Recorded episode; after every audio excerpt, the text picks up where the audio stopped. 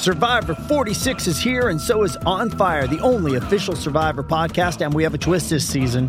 The winner of Survivor 45, Dee Valladares, will be joining us every week. We're going behind the scenes of the biggest moments, the how and the why things happen, and the strategy and analysis you can only get from someone like me, a Survivor winner.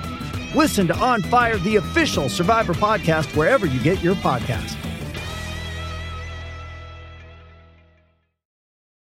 This episode is brought to you by Paramount Plus. Get in, loser! Mean Girls is now streaming on Paramount Plus. Join Katie Heron as she meets the plastics in Tina Fey's new twist on the modern classic. Get ready for more of the rumors, backstabbing, and jokes you loved from the original movie with some fetch surprises. Rated PG 13. Wear pink and head to ParamountPlus.com to try it free. Giovanni, ciao. Intanto ti stavo presentando, introducendo. Allora, dove siamo seduti? Qui? Qua.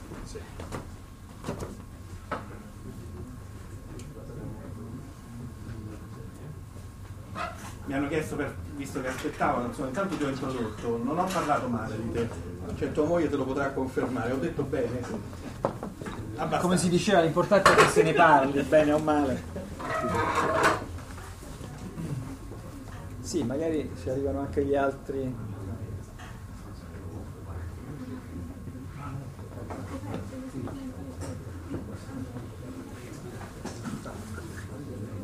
Lo so, dovresti chiedere alla...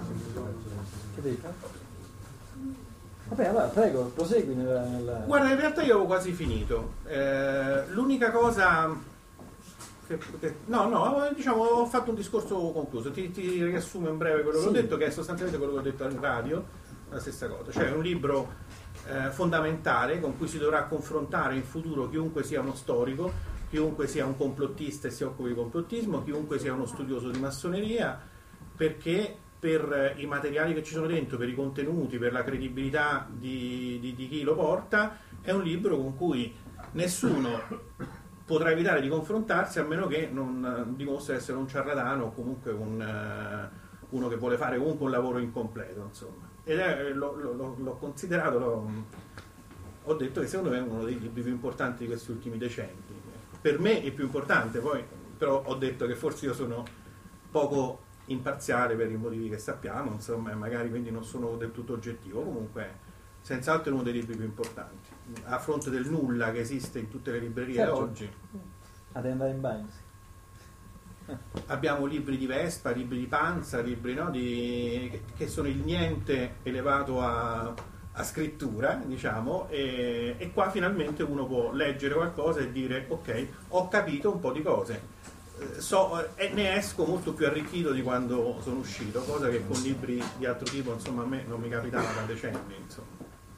Io ti ringrazio di questo Alla cosa giudizio. con Terzani però stai continuando. Eh. Stavo dicendo di Terzani, sì, però de- ho finito in realtà il discorso di Terzani. Stavo, tu conosci Tiziano Terzani? Cioè, ecco, stavo dicendo che Tiziano Terzani nella sua vita è un giornalista, uno dei più bravi, dei più belli per le cose che ha scritto, che nella sua vita eh, vede da- all'inizio cerca la soluzione dei problemi eh, del mondo nella politica, poi si accorge che non è quella la soluzione e si accorge che la soluzione invece è spirituale, ma gli manca sempre un tassello, cioè lui non capisce perché vengono prese certe decisioni politiche. E stavo dicendo che se fosse vivo eh, probabilmente sarebbe ben contento di capire qual è il tassello mancante, perché a noi profani che osserviamo come e perché si scatenano le guerre o perché c'è questa crisi economica, ci risulta tutto incomprensibile perché non, non- non c'è una logica, non c'è una logica ad esempio alle guerre, ogni volta la- l'America dichiara sempre "Ah, adesso questi qui sono nemici della democrazia, arriviamo noi e risolviamo tutto, invece non risolvono mai niente, l'hanno fatto in Vietnam, l'hanno fatto in Corea, l'hanno fatto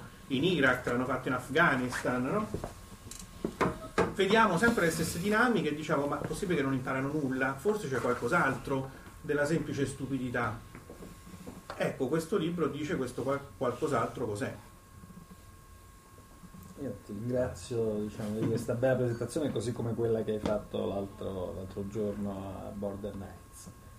E, va bene, io mi riservo di parlare magari eh, verso la fine, eh, preferirei che altri eh, appunto eh, intermediassero col pubblico innanzitutto le loro impressioni. E quindi qui c'è Ah, Francesco Maria ah, Toscano. era e-. Non sono io il moderatore, ma insomma, eh, tanto siamo Allora, se, se vuoi che continuiamo, io posso dire No, anche altre ma- cose. ma Ad esempio, dire- No, ma io sono pronto. Io posso No, dire un'ultima cosa, che se questo libro fosse uscito dieci anni fa io mi sarei risparmiato dieci anni di insulti quando ho parlato della massoneria e di come certi, diciamo, eh, certi gruppi massonici eh, dirigono le sorti non solo del nostro paese ma della politica internazionale. Perché eh, mancano le prove, è vero, noi complottisti, tra virgolette mi considero tale senza una, una vergogna, cioè siamo di quelli che vedono spesso un complotto o comunque un'operazione dietro a, a determinati eventi eh, politici o economici internazionali, è vero, ci mancano le, le prove tangibili, se non le prove logiche. A un certo punto uno, vedendo sempre gli stessi avvenimenti, capisce che c'è dietro un disegno diverso da quello che ci raccontano. Dire qualche parola di presentazione perché non tutti la conoscono, io non la conosco. E- e di qualche Cioè, lei chi è, che libri ha scritto? Perché Ah, io allora, mi chiamo Paolo Franceschetti Beh. e ho scritto eh, tre libri sulla massoneria che si chiamano come titolo Sistema massonico e Ordine della Rosa Rossa. Ehm, in realtà questi libri sono la raccolta degli articoli che io ho pubblicato nel mio blog. Praticamente, eh, avendo, essendo occupato come avvocato di alcune vicende eh, politiche e di sangue eh, che riguardavano la storia della nostra Repubblica, a un certo punto mi accorgo con, i colle- con mie- la, la mia collega e con altri colleghi con cui lavoravamo che queste cose che noi avevamo in mano non interessavano a nessuno. Cioè avevamo prove dei mandanti, degli esecutori di delitti di cui si cercava, dicevano di cercare gli esecutori e i mandanti e noi le abbiamo scodellate ai magistrati, così vedevamo il disinteresse totale. A un certo punto abbiamo detto, sai che c'è, visto che non interessa a nessuno queste cose, eh, mettiamolo su internet. Abbiamo cominciato a pubblicare degli articoli senza immaginare di creare una sorta di, di- di caos e anche di caso, perché il mio blog, che nelle mie intenzioni era destinato ad essere un blog per 5-6 persone che ci potevano leggere al massimo, è diventato invece un blog che fa decine di migliaia di lettori e il libro che- da cui poi ehm, eh, che eh, praticamente raccoglie gli articoli più importanti del mio blog, insomma, ha venduto migliaia di copie. Contro insomma, le aspettative che io avevo all'inizio perché pensavo che questi argomenti non interessavano a nessuno invece ho scoperto che interessano molte persone. Solo che eh, non c'è eh, adeguata informazione su determinate cose determinate vicende e ho cominciato a, a vedere che per esempio molti fatti della vita della nostra Repubblica, fatti di sangue, stragi, eccetera, coinvolgevano sempre massoni. A un certo punto quindi c'è un primo periodo della mia ricerca in cui identificavamo nella massoneria quasi il male assoluto, quasi diciamo, eh, diciamo il, ehm, diciamo, l'origine di tutti i mali. Poi a un certo punto ci siamo detti no, non è possibile, perché se sta massoneria fosse così compatta e così eh, soprattutto eh, avrebbero il potere assoluto, cosa che, che non è perché devono tra l'altro agire nell'ombra certi poteri per poter fare certe cose. Quindi abbiamo capito la trama un po' più complessa che c'è dietro a certe vicende, però molti ci accusano di dire sì, però questo lo dici te, ma chi lo dice che ci sono queste logge internazionali, che, queste sovranazionali che governano eh, e che tessono le fila dei destini del mondo? Ecco, ci fosse stato un libro come quello eh, di Gioele avremmo sicuramente avuto più materiale per, poter, per poterci riferire, mentre invece su certe cose per un certo periodo siamo andati a intuito, siamo andati a logica, siamo andati a, a- così per collegamenti fatti da documenti che, che abbiamo, eh, documenti anche di, so, di servizi segreti, di, della gladio militare, eccetera, da cui abbiamo potuto vincere tante cose. Però un conto è capire facendo il collegamento e un conto una persona che dice in modo chiaro le cose stanno così e così signori. Dice, succede questo, succede quest'altro e questo è il normale andamento che ha avuto la storia in questi ultimi secoli. Non c'è niente di, di, di straordinario in questo. Una cosa per esempio che avevamo notato che tutti i personaggi più importanti della storia del mondo sono sempre stati massoni. Allora questo dovrà pur dire qualcosa alla gente e quindi da lì abbiamo dedotto l'importanza della massoneria nella storia del mondo, ad esempio, e con, poi ovviamente con documentazioni che si trovano in libri di Aldo Mora, ad esempio sulla massoneria, e c'è- ci sono tante, tante storie della massoneria e tanto tanti documenti da cui si può capire l'importanza diciamo, di questa istituzione. Però nessuno ne parla mai a livello ufficiale, nessuno eh, ne fa mai una trattazione di tipo divulgativo, rimane sempre comunque queste cose, queste informazioni rimangono riservate a una certa nicchia. I libri di Aldo Moro, ad esempio, sulla massoneria li, li studiano pochissime persone, insomma. E, e va bene, quindi... Successo. Quindi quando poi ho conosciuto Gioele, prima del libro, nel sito Grande Oriente Democratico, leggendo i contenuti di quello che scriveva, da una parte ci è sembrato a me e ad alcuni altri una boccata d'aria pura, oh, finalmente qualcuno che dice le cose come stanno, e poi qualcuno che dava delle informazioni importanti, insomma. Informazioni che poi non sono informazioni secondarie, mere curiosità. Sapere che ad esempio eh, Berlusconi viene dalla massoneria e ha fondato una sua massoneria, eh, una, una sua obbedienza che si chiama Loggia del Drago, non è un'informazione da Una poco. loggia, non un'obbedienza. È una loggia, non è un'obbedienza. Non è un'informazione da poco, è invece un'informazione importante. Sapere che due, per- due candidati alla Casa Bianca in un certo periodo, che erano Bush e Kerry, ehm, si fronteggiano e vengono dalla stessa eh, organizzazione massonica e fanno parte, eh, sono appartenuti alla stessa loggia, è una cosa importante da sapere per capire determinate dinamiche. Però normalmente queste cose non vengono dette, non vengono risapute dalle persone normali, non- soprattutto i media mainstream non se ne occupano, il Corriere della Sera, la RAI, la massoneria non esiste praticamente per loro. Eh, Non esistono i conflitti tra Vaticano e massoneria, non, esistono, non, non esiste niente diciamo, di, di- di- tutto ciò. Ecco, il libro di Gioele segna finalmente eh, la fine di un periodo in cui cioè la fine in realtà metaforica perché ci sarà sempre qualcuno che dirà eh, e qualcuno l'ha detto eh, Gioele Magaldi tiri fuori le prove. Ma vabbè quello fa parte del gioco e poi l'ignoranza delle persone che fanno questo tipo di affermazioni insomma parla da sola. Però per chi studia la massoneria da fuori da profano come me eh, insomma è, è stato questo libro se- segna un momento insomma storico ecco, importantissimo. Grazie.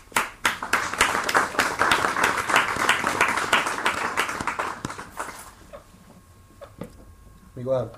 Prego, la parola a voi. Vabbè, no, io mi presento così eh, scanso subito i rimbrotti. Mi chiamo Francesco Toscano e con un blog che si chiama Il Moralista, non so se alcuni di voi lo hanno mai letto o conosciuto direttamente o attraverso le pagine di Grande eh, Oriente eh, Democratico. Eh, piccola premessa, anch'io da profano eh, avevo un Pure tu approccio... sei un profano Sì, però insomma, per il momento, non è detto che magari già insomma, lo sarò per sempre, ad oggi sono un profano. Eh, avevo un'idea della massoneria per certi versi eh, dire, simile a quella ehm, prospettata dall'amico che ho appena ascoltato, Paolo Franceschetti, cioè di una specie di, di mostro, di spectre, unitaria, eh, monolitica, orientata al male, eh, animata da persone con una spiritualità perversa, destinata poi a tenere in scacco questa eh, massa di uomini ciechi, guidati con fare malvagio da queste intelligenze sottili. no? È una ricostruzione che credo sia ancora eh, presente, se non maggioritaria, presso larghi strati della pubblica opinione italiana, anche perché è il frutto di una campagna mediatica eh, martellante, precisa, perché non è vero che di massoneria non se ne parla. Diciamo che i media... Ecco, forse questo è più, più preciso, i media tradizionali, nonostante, poi ci dovremmo chiedere anche il perché di questa apparente incongruenza, cioè nonostante siano dominati, da, dominati, gestiti di proprietà di noti massoni, da Berlusconi a De Benedetti, a Murdoch, solo per citare quelli più importanti, cioè nonostante siano gestiti e posseduti da persone che non fanno mistero, insomma, detti ai lavori lo sanno, che fanno parte del milieu libero muratorio internazionale, eh, comunque lasciano, veicolano un'idea della massoneria che serve a, a incutere timore, soggezione e in ogni caso a far sì che il massone, specie in Italia, eh, sia dire, orientato a nascondere, a dissimulare la propria spiritualità proprio per non finire vittima di questa suggestione creata dagli stessi stregoni che ne gestiscono la comunicazione. No, questo magari poi un giorno ci interrogheremo tutti sul perché di questa incongruenza. Il libro Massoni eh, oggettivamente sfata questo, questo schema, lo rompe. Ora, giusto o sbagliato che sia, questo schema dissimulatorio, questo libro lo distrugge. E questo può dar dar fastidio naturalmente, tanto a chi da massone preferisce veicolare un'idea luciferina della massoneria, tanto a chi invece vuole sentirsi dire no, il massone è cattivo. Per cui, diciamo, poi eh, chi lo ha letto, chi ha cominciato a leggerlo, ha eh, respirato le atmosfere della coincidenza degli opposti, per cui, eh, così come Magaldi spiega che Lenin, fondatore del, del comunismo, eh, abbia fondato in Svizzera e dedicato una loggia a un pensatore reazionario e conservatore come Joseph de Maistre, non si stupirà nel capire che in un caso come questo, un'operazione editoriale come questa, può dar fastidio tanto al massone che ha interesse che si dica che il massone è cattivo, tanto al profano che non vuole che nessuno gli dica che il massone è bravo. Perché hanno oggettivamente, nonostante diciamo, una, una, un sentire intimo diverso, interessi identici. Quindi è chiaro che questo libro eh, dà, eh, eh, rompe, rompe diciamo, una linea di indirizzo consolidata e come tale quindi rassicurante, che le cose tradizionali eh, piacciono proprio perché rassicuranti, che nessuno è costretto a mettersi in discussione, per cui si va, insomma si cammina insomma, su una strada già battuta da altri, ognuno conserva le proprie nicchie di, di potere, di interesse, recita la sua parte in questo mondo e, e si va avanti così. Questo libro invece no, questo libro dice attenzione, questo schema sì, può essere, può piacere, può, però non funziona così, la verità è un'altra. E, e, e lo fa eh, da un punto di vista, eh, come dire, mh, molto fastidioso per chi invece non vuole vederlo, perché non lo fa utilizzando le chiavi di lettura solite del cospirazionismo eh, come dire alla David Dick, del cospirazionismo di chi vede dappertutto rettiliani, del cospirazionismo di chi eh, vede eh, dietro qualsiasi eh, evento la lunga mano di questi grandi vecchi, ma lo fa invece in maniera molto precisa, cioè lo fa da storico, lo fa mettendo insieme dei fatti, facendo dei nomi, legando causa ad effetto, lo fa come direbbe un giurista trovando quello che gli avvocati chiamano nesso di causalità. Questo non piace, ecco perché il, il guido mainstream non ne parla. Ecco perché è più semplice che troviate un'intervista di quello lì che dice magari che i massoni chissà cosa combinano, P3, P5, P18, P38, ma non trovate nessuno che si prende la briga di aprire queste pagine e dire ma eh, questa cosa eh, spiegata così è vero eh, c'è un nesso tra l'elezione contemporanea del primo Papa massone e del primo Presidente degli Stati Uniti d'America cattolico e non massone. Ma per davvero diciamo, il Lenin, eh, il comunismo aveva una visione elitaria per cui ha un senso che abbia fondato una loggia dedicata a questo tipo di pensatore? Queste domande, cioè queste cose non, non, non, non possono essere discusse alla luce del sole, perché creano una nuova coscienza collettiva, cioè distruggono, nel caso in cui fossero fatti, fossero affrontati questi ragionamenti in termini limpidi, provocherebbero l'effetto di distruggere un substrato eh, diciamo, di consapevolezza fasulla che però permette a un sistema marcio, logoro, debole di tenersi in piedi. Ecco che questa operazione editoriale oggettivamente spaventa. Avrete notato che nessuno nessuno si, per, si, è permesso ancora di smentire pubblicamente. Poi chi l'ha letto, insomma, chi non lo fa, l'ha fatto lo farà, mi auguro presto, si accorgerà che sono citati tanti nomi importanti. No? Uno si aspetterebbe, siccome è un libro pubblicato con chiare lettere, in testa alle classifiche delle vendite, no? mi trovassi io lì, mi trovassi io il mio nome implicato in vicende che vanno da, dal caso Moro al golpe borghese all'11 settembre, alla globalizzazione affamata, direi insomma Magaldi, ma tu come ti permetti di citarmi? Insomma, io ti querelo, insomma, ti, ti, ti, ti, indico alla pubblica opinione come uno spergiuro, come un bugiardo, come un pagliaccio, come un mentitore, come una specie di Leo Taxil moderno che se ne viene qui alza sto polverone per farsi due denari, ma tu sei un Giuda.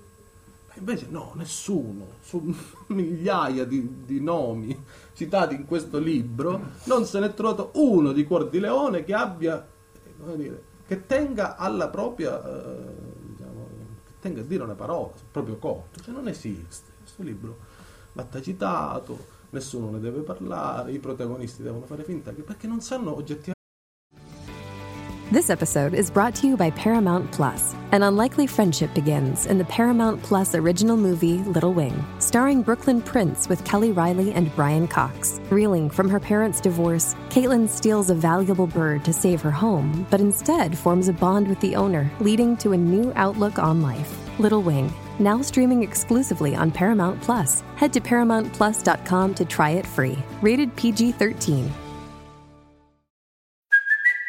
It's Kaylee Cuoco for Priceline. Ready to go to your happy place for a happy price? Well, why didn't you say so? Just download the Priceline app right now and save up to 60% on hotels. So, whether it's Cousin Kevin's Kazoo concert in Kansas City, go Kevin, or Becky's Bachelorette Bash in Bermuda, you never have to miss a trip ever again. So, download the Priceline app today. Your savings are waiting.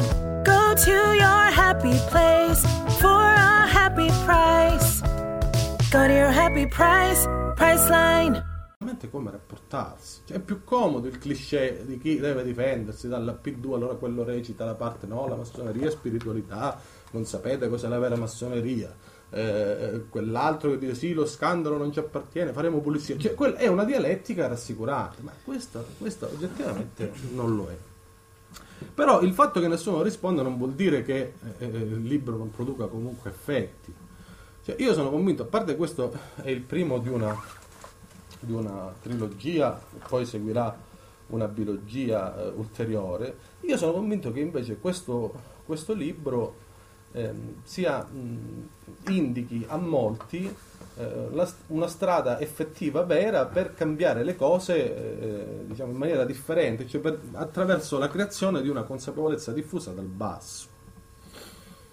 Per questo magari poi eh, mi riservo di, di riprendere il discorso dopo aver ascoltato gli altri mh, relatori, io, eh, e lo dico insomma, senza retorica, convinto di non aggiungere enfasi alla realtà, penso che per davvero questo è un libro destinato a cambiare il corso delle cose e a mettere un prima e un dopo rispetto agli avvenimenti storici della contemporaneità. Grazie.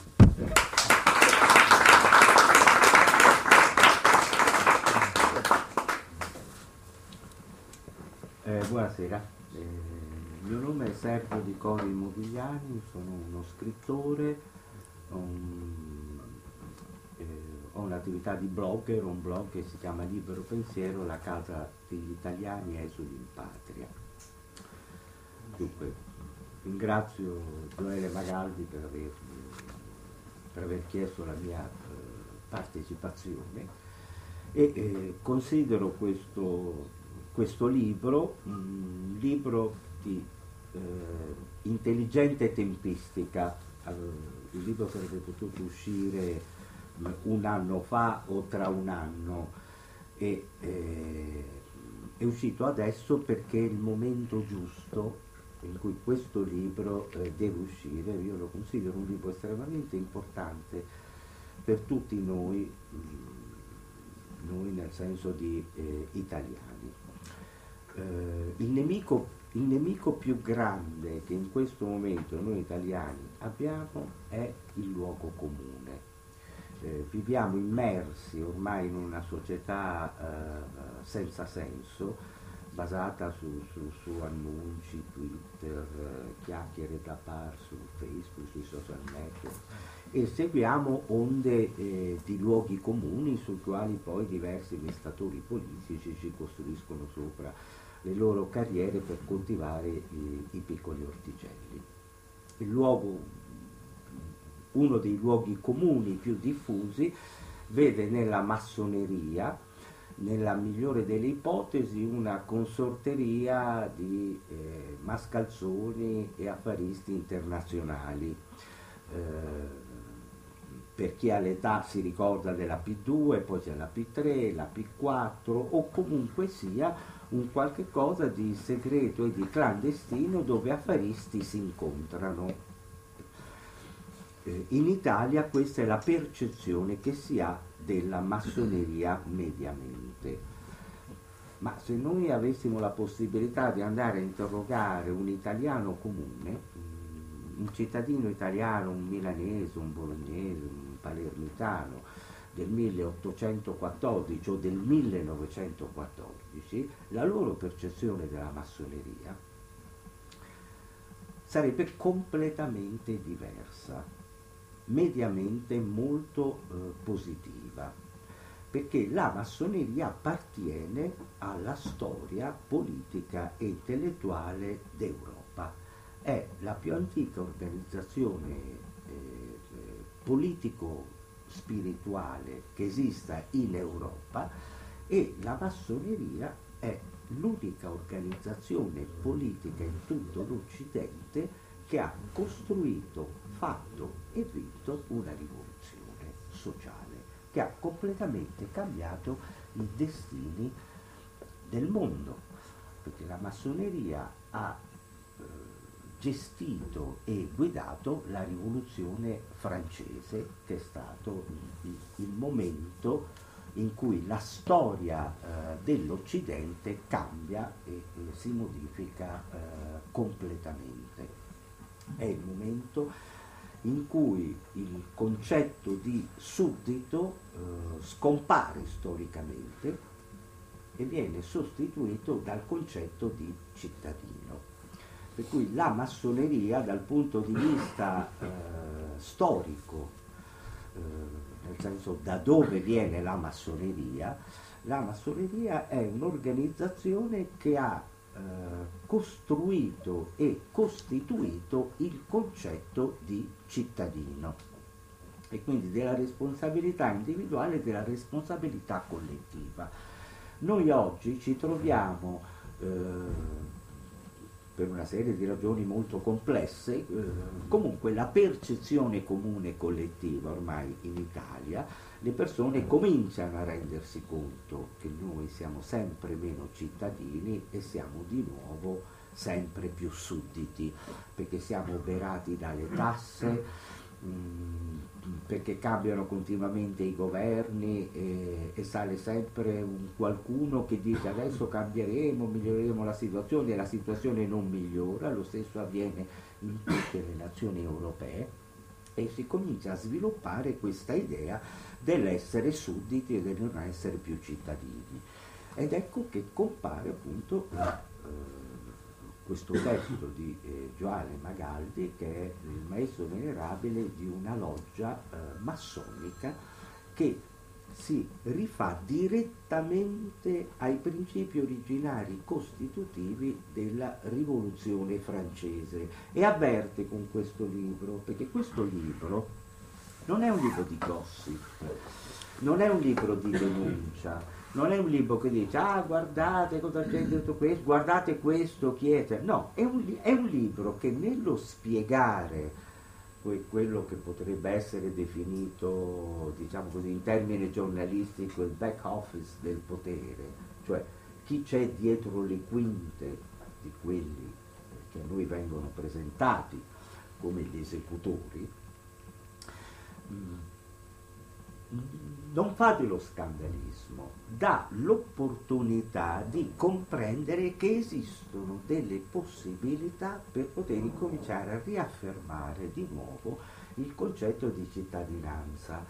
E quello che Gioele Magaldi, se ho ben capito e interpretato il suo pensiero, sta cercando di fare è da una parte di riportare la massoneria alla sua tradizione nobile, spiegare che la massoneria non è Licio Gelli, non è Walter Lavitola, gli affaristi sono affaristi e ormai leggiamo tutti i giornali, ascoltiamo i telegiornali, gli affaristi sono dovunque e comunque.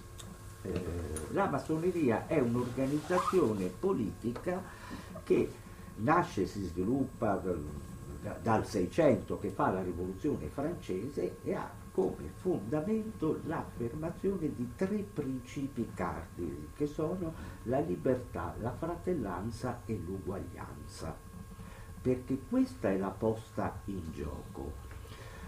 È importante che la massoneria sia antica perché noi oggi ci troviamo davanti ad un attacco nei confronti di tutti i popoli europei. Io parlo solo di Occidente in questo momento, se no il discorso diventa più complesso. In Europa la- l'aristocrazia e l'oligarchia nel 1789 perse la sua battaglia storica e venne considerata estinta e si affermarono gli ideali repubblicani eh, libertari, quelli che poi noi in Italia chiamiamo gli ideali risorgimentali. Ma non era estinta perché era finanziariamente molto potente, ha seguitato a covare il seme della vendetta, della possibilità di poter riprendere un proprio percorso.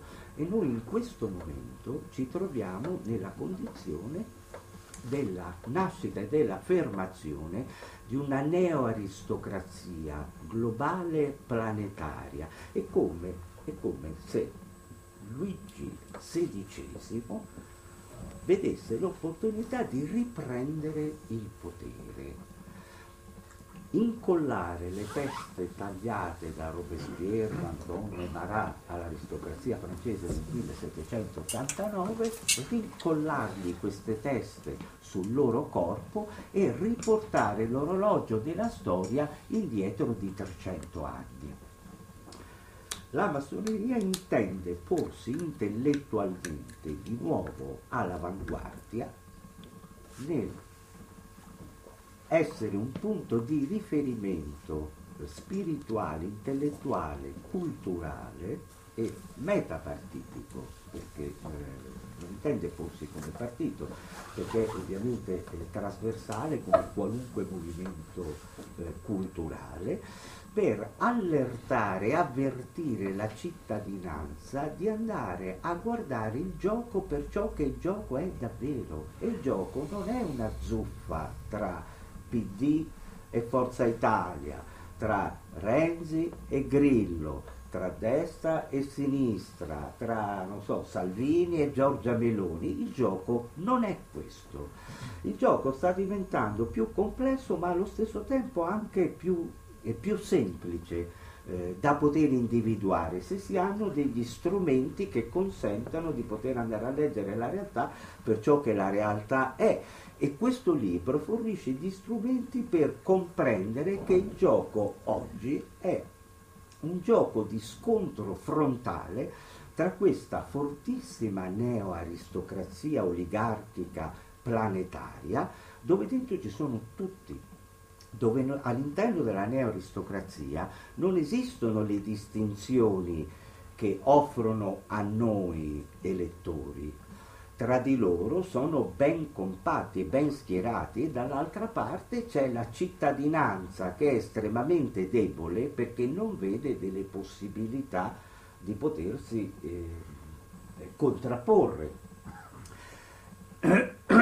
La massoneria, ed è questo che sostiene Gioele Magaldi, ed è quello che porta avanti attraverso la sua loggia, che eh, si chiama Grande Oriente Democratico, è quello di ricordare che fondamentalmente la massoneria è il, eh, la, eh, la fucina, il luogo in cui si è sviluppato e si è prodotto in Italia il pensiero, eh, quello che poi ha eh, prodotto il risorgimento e che ha dei temi progressisti basati sul concetto di fratellanza e di solidarietà. Un tempo eh, la massoneria per me, fino a, a metà degli anni Ottanta, la massoneria era una entità che riguardava il risorgimento che avevo studiato all'università, che poi pensavo che fosse evaporata o comunque poi era, aveva prodotto un mostro come la P2 di Licio Gelli. Questa era l'idea che io avevo della massoneria e per me finiva lì.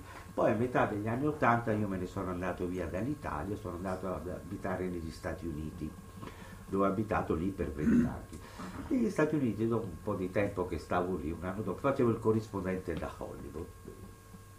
Eh, vado a Chicago e lì cambiò completamente la mia percezione della massoneria. Vado a Chicago per dovevo andare sul set di un film a intervistare degli attori. Stavo lì nella stanza d'albergo e a un certo punto apro il Chicago Tribune, che è il più importante giornale di Chicago. A un certo punto vedo una, c'era una pagina, c'era scritto pagina pubblicitaria e si vedeva una famiglia di afroamericani, di neri, padre, madre eh, e due giovani figli adolescenti, un maschio e una femmina. E sotto c'era scritto, siamo la famiglia Johnson, eccetera, ringraziamo la loggia e c'era il numero, non mi ricordo il numero. Ringraziamo la loggia 453 eh, della massoneria del quartiere di Hampstead Park a Chicago perché grazie a loro noi che siamo una famiglia eh, finanziariamente debole abbiamo l'opportunità di poter mandare i nostri due figli alla facoltà di medicina e alla facoltà di legge eh, hanno pagato tutte le spese, hanno sostenuto questo enorme sforzo finanziario e nostra figlia avrà la possibilità di andare alla più importante scuola di medicina degli Stati Uniti all'Università di Harvard, perché la loggia gli paga tutti gli studi.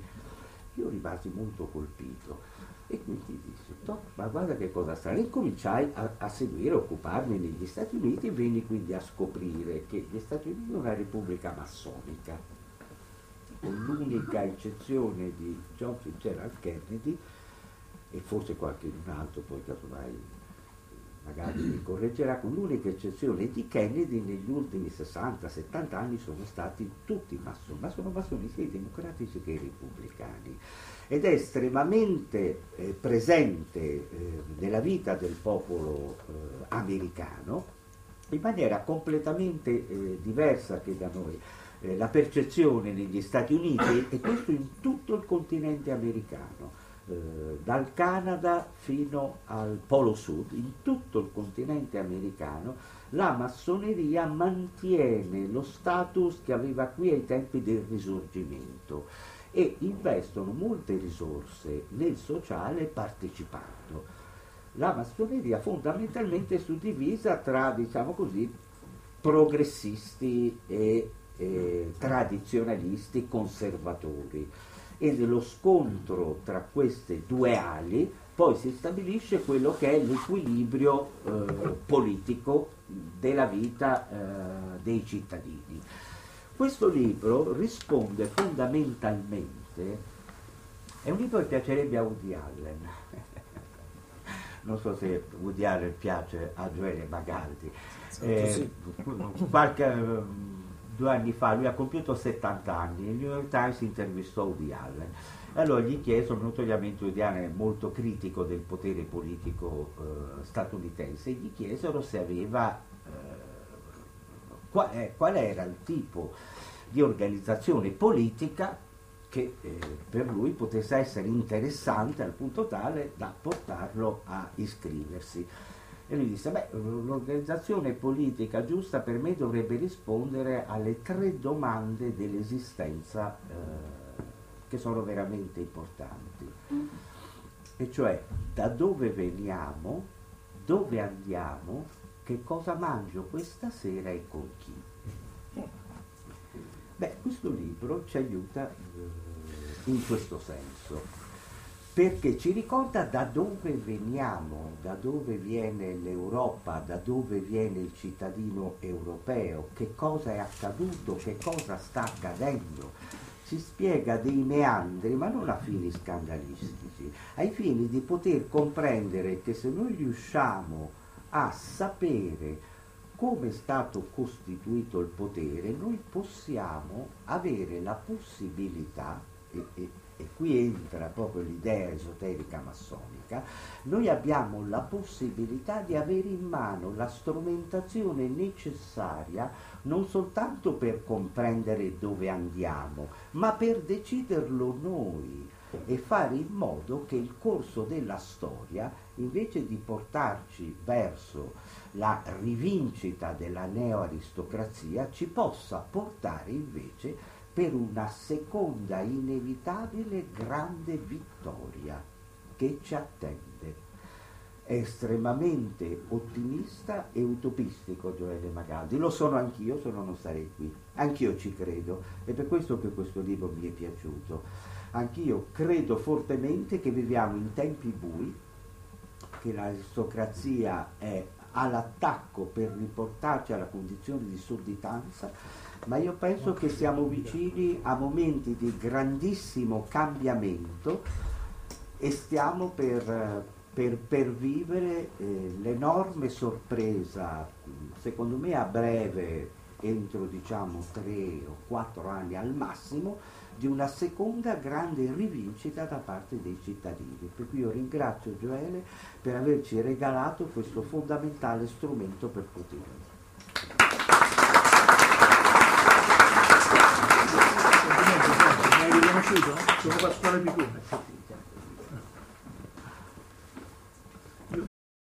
This episode is brought to you by Paramount Plus. Get in, loser! Mean Girls is now streaming on Paramount Plus. Join Katie Heron as she meets the plastics in Tina Fey's new twist on the modern classic. Get ready for more of the rumors, backstabbing, and jokes you loved from the original movie with some fetch surprises. Rated PG 13.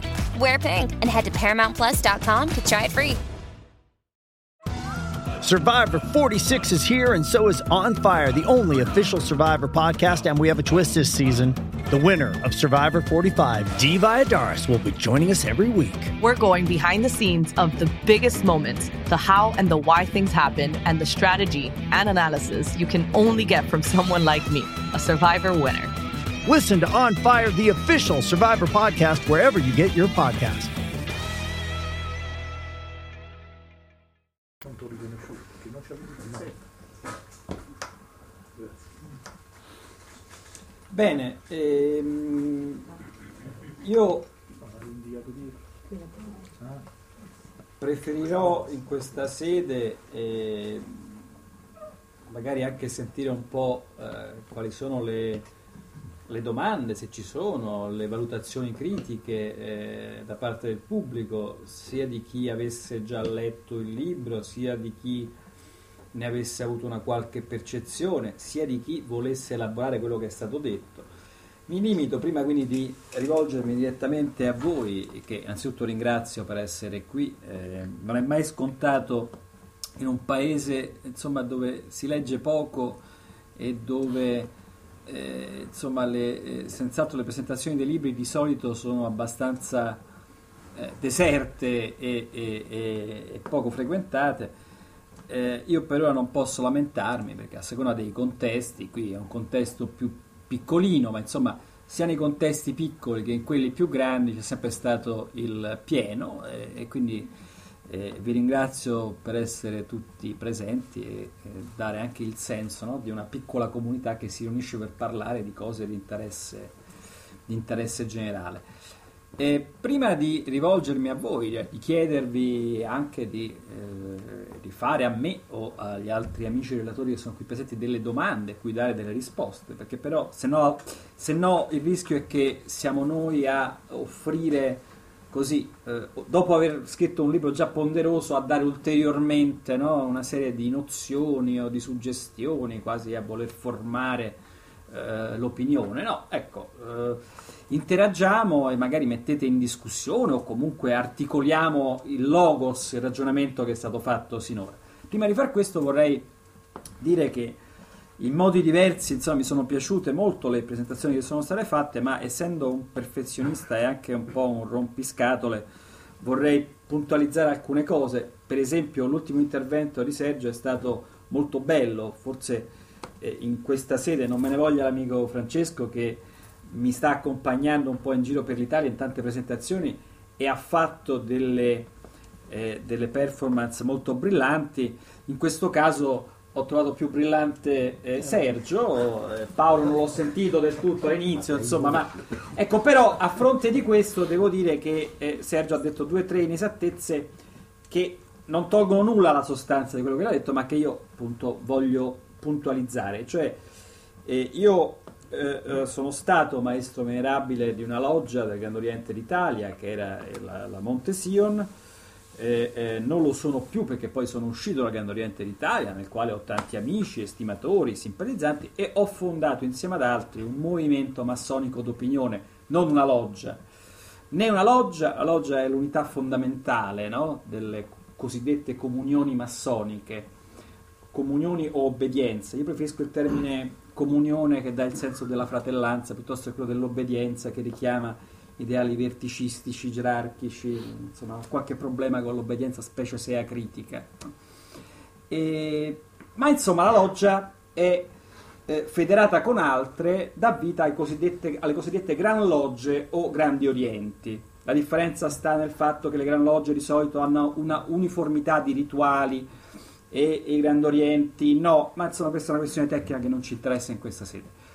Io ho fondato una cosa diversa, ho fondato insieme ad altri, un movimento massonico d'opinione, cioè nella società liquida raccontata dal fratello progressista Zygmunt Bauman, società cioè dove sono venute meno con questo percorso, almeno fin qui, della globalizzazione, delle solidità no? che erano nel mondo novecentesco, eravamo abituati a delle solidità, eravamo radicati anche in entità nazionali più robuste, tutto era più solido, no? anche i partiti politici, le strutture sindacali, le strutture associative erano più solide e invece questo nuovo mondo globalizzato sembra più fluido, più liquido, le stesse identità eh, trasmigano le une nelle altre, sono mutevoli, questo non è né un male né un bene, è una caratteristica che prima di giudicarla va fotografata come tale.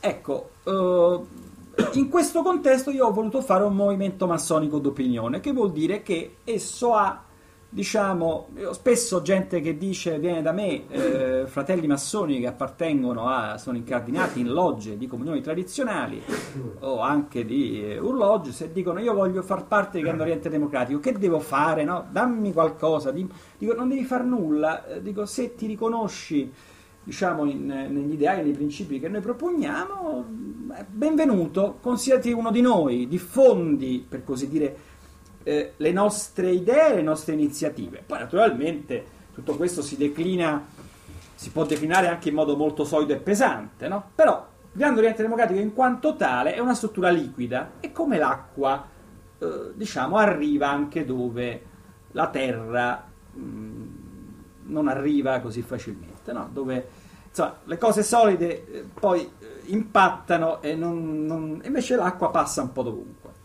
Questo per quanto... E io sono gran maestro, almeno per il momento, di Grande Oriente Democratico, eh, anche se per anni ho preferito la denominazione più laica e profana di leader, poi eh, mi è stato richiesto insomma, da, da, alcuni fratelli della prima ora nella formazione di questa, di questa, originale entità massonica di essere riconosciuto come gran maestro e come tale mi presento.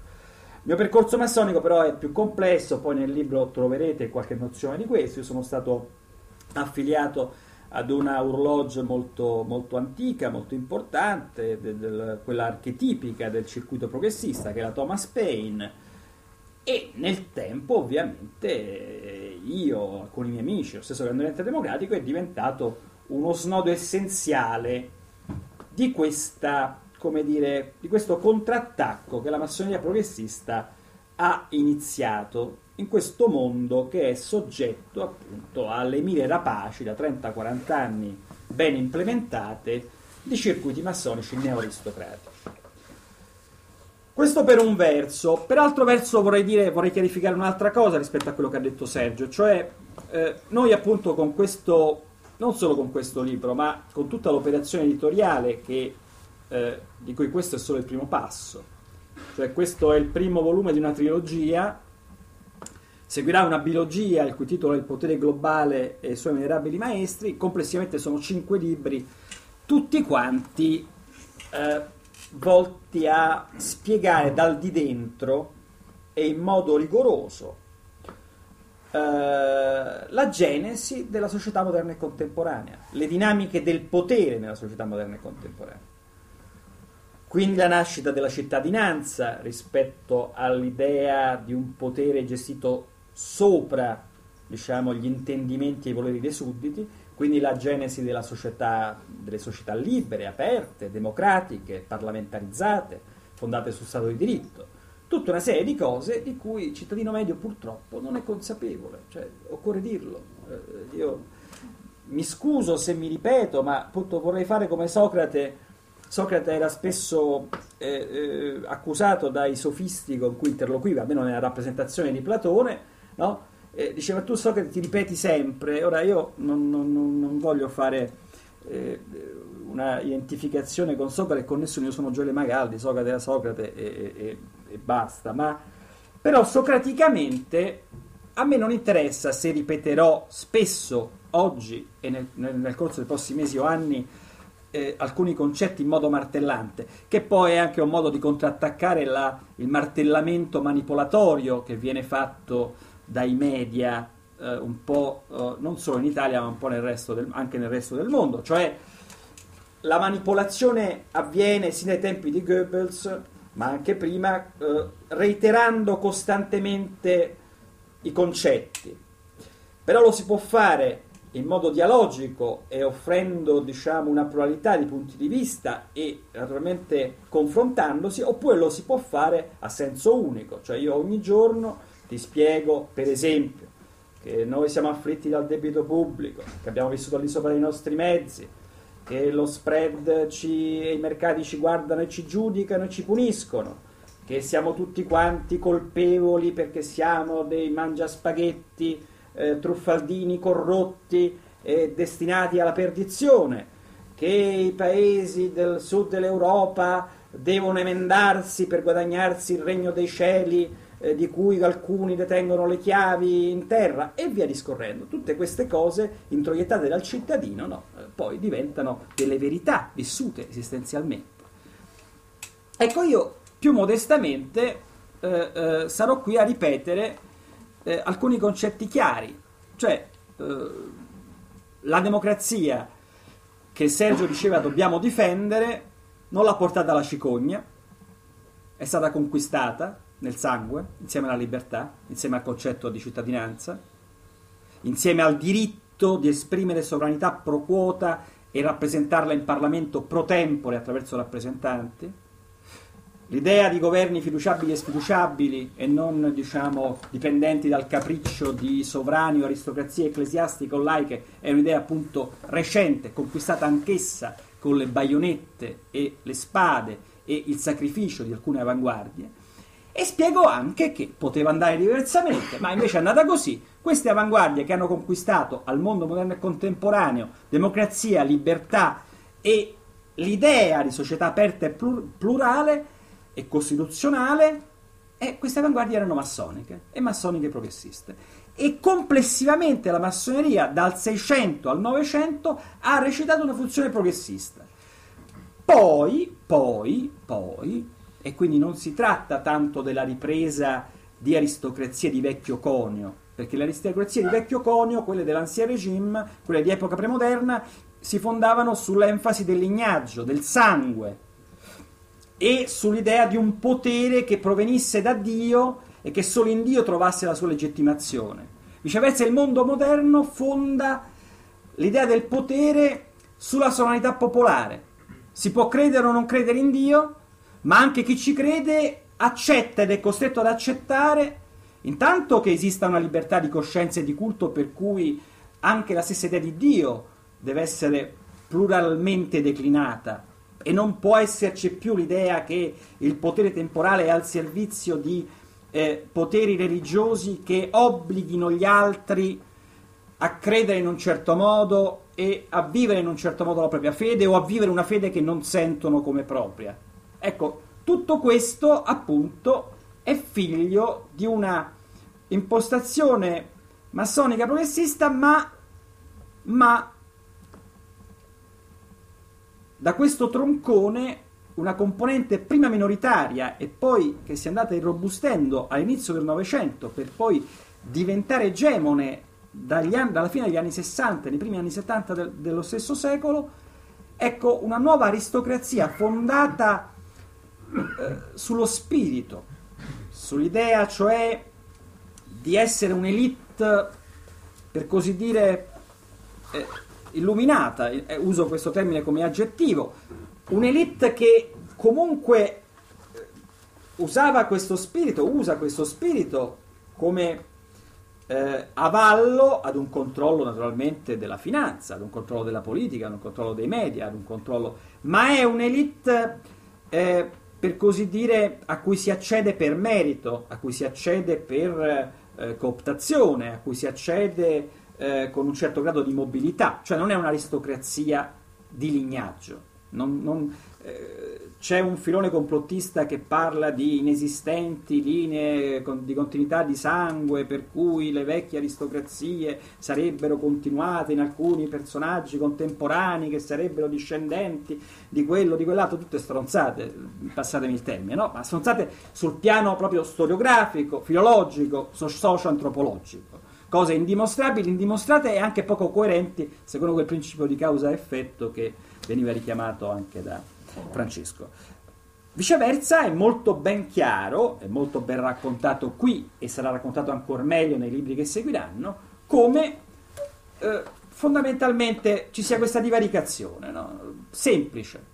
Libertà, fratellanza, uguaglianza, cioè tutti gli uomini devono essere liberi, fratelli e uguali, e questa è l'impostazione dei massoni progressisti. Libertà, fratellanza, uguaglianza, eh, veramente liberi siamo soltanto noi iniziati, veramente fratelli possiamo esserlo solo tra di noi e noi siamo più uguali degli altri e quindi abbiamo il diritto dovere di governare le masse asinine, tenute nell'ignoranza, ricondotte ad un asservimento. Questa è, diciamo, la, la semplificazione massima di un qualcosa che è un po' più articolato e complesso. E però, sempre a voler correggere il bellissimo eh, racconto, la bellissima narrazione di Sergio Di Cori Modigliani, quello che eh, Grande Oriente Democratico, il sottoscritto e quelli che si riconoscono in questa galassia massonica che è molto ampia, che anch'essa ha le sue armi eh, poderose, che ha tenuto quasi imbalsamate negli ultimi 30-40 anni. No? I massoni progressisti si sono, io l'ho, l'ho detto e l'ho scritto diverse volte, si sono addormentati sugli allori, hanno trionfato eh, sul nazifascismo che è stata una creazione in vitro, un primo esperimento di involuzione oligarchica finanziata e fomentata e creata proprio da oligarchie massoniche neoaristocratiche, e capirete perché in questo e negli altri libri e come, ma con la splendida dichiarazione universale dei diritti umani dopo la vittoria appunto su, sul nazifascismo, e con quella splendida dichiarazione in cui si immagina un mondo in cui tutti gli esseri umani di qualunque sesso, orientamento sessuale, politico, religioso, civile, tutti siano latori di diritti universali inconculcabili sotto ogni cielo, dove si pensa per, persino che eh, eh, ciascun essere umano abbia diritto a un lavoro dignitoso e ben retribuito e ad un progetto di vita decoroso, ecco tutto questo è stato enunciato, ma non è stato mai applicato. O meglio, in Occidente, dagli anni 50 agli anni 70-80, in Occidente, badate bene, perché purtroppo fuori dall'Occidente i popoli che erano sudditi sono rimasti tali. Mm? Cioè, fuori dall'Occidente non è un problema etnocentrico, non è un problema razziale, è un problema culturale, politico, di storia, storia e storie. Non è che la democrazia non possa attecchire altrove, la democrazia è stata però creata qui cioè, e non è la democrazia antica, la, l'isola felice della democrazia eh, periclea ad Atene, no? È un processo storico complesso che nell'età moderna sfocia nella rivoluzione inglese, inglese americana, francese, nelle lotte ottocentesche. Ma insomma, eh, ecco, tutto questo per dire che eh, in effetti ci sono stati 30 anni di sviluppo notevolissimo di ampliamento di diritti civili e politici ed economici a beneficio di tutti e di ciascuno in Occidente, nell'area euroatlantica.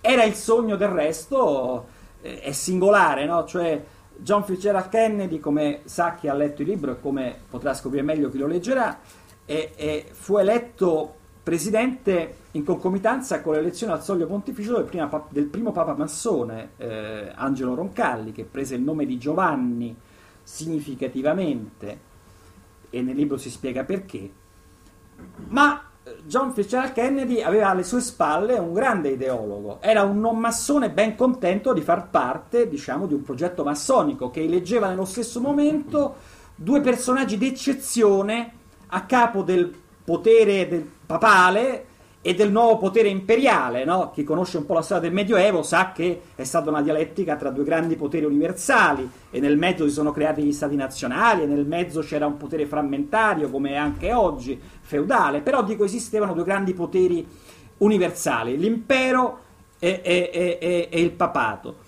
l'uno un potere per così dire più laico, l'altro un potere più religiosamente ispirato, poi in realtà tutti all'interno di una visione teocratica che era quella medievale, ierocratica. Però insomma in epoca moderna non c'è dubbio che gli Stati Uniti abbiano avuto ed abbiano la funzione, una funzione imperiale, no? per potere, per consistenza. Ebbene, negli anni, fine degli anni 50, inizi anni 60, si verifica questa cosa straordinaria, cioè che i massoni progressisti riescono a collocare una loro persona eh, a, a, a, diciamo, sul soglio pontificio e una persona, un non massone, perché i massoni progressisti non hanno l'ossessione, come dire, di eh, eh, portare avanti soltanto dei massoni. Il massone progressista ha come sua mission quella di scomparire quasi come è iniziato, cioè di devolvere il suo sforzo, impegno spirituale a favore di una collettività più ampia. Quindi non ha il problema di collocare solo dei fratelli e solo dei fratelli, diciamo, di un certo tipo, anzi ha il problema semmai di, di chiedere e ottenere consenso su un piano democratico a scegliere. This episode is brought to you by Paramount Plus. Get in, loser! Mean Girls is now streaming on Paramount Plus. Join Katie Heron as she meets the plastics in Tina Fey's new twist on the modern classic. Get ready for more of the rumors, backstabbing, and jokes you loved from the original movie with some fetch surprises. Rated PG 13. Wear pink and head to ParamountPlus.com to try it free. Hey, it's Kaylee Cuoco for Priceline. Ready to go to your happy place for a happy price? Well, why didn't you say so? Just download the Priceline app right now and save up to 60% on hotels. So, whether it's Cousin Kevin's Kazoo concert in Kansas City, go Kevin, or Becky's Bachelorette Bash in Bermuda, you never have to miss a trip ever again. So, download the Priceline app today. Your savings are waiting. Go to your happy place for a happy price. Go to your happy price, Priceline. Che coinvolgano tutti. E insomma, comunque, fatto sta che eh, Kennedy e eh, John Fitzgerald Kennedy e eh, Angelo Roncalli si trovano eh, in una certa posizione e come vedete questo ha avuto anche un senso nella soluzione pacifica della famosa crisi cubana, cosa che ci ricorda eventi di questi giorni, eh, anche qui propiziati, poi lo spiegherò magari con qualche intervista nei prossimi giorni, eh, insomma il disgelo Stati Uniti-Cuba è un fatto epocale, un piccolo tassello messo nell'ambito di una serie di eventi internazionali che stupiranno l'opinione pubblica nei prossimi tempi e questo è un piccolo punto messo a segno da quei circuiti massonici progressisti di cui eh, mi onoro di essere parte, così come diciamo la censura che il Congresso degli Stati Uniti ha fatto alla gestione dell'antiterrorismo no? rispetto a un'agenzia complessa come è la Central Intelligence Agency, no? che la CIA famigerata, che non è un corpo monolitico, è fatto di tante cose diverse, dobbiamo ad alcuni agenti della CIA, se eh, benemeriti e progressisti, se in Italia non c'è stato il golpe negli anni, fine degli anni tra 69, 70 e 74, ma insomma voglio dire che eh, avete sentito ne, ne, negli scorsi telegiornali, eh, eh, durante la presidenza Bush sono state fatte cose che ripugnano a quella civiltà giuridica che il massone Cesare Beccaria no, aveva ispirato agli stessi costituenti americani.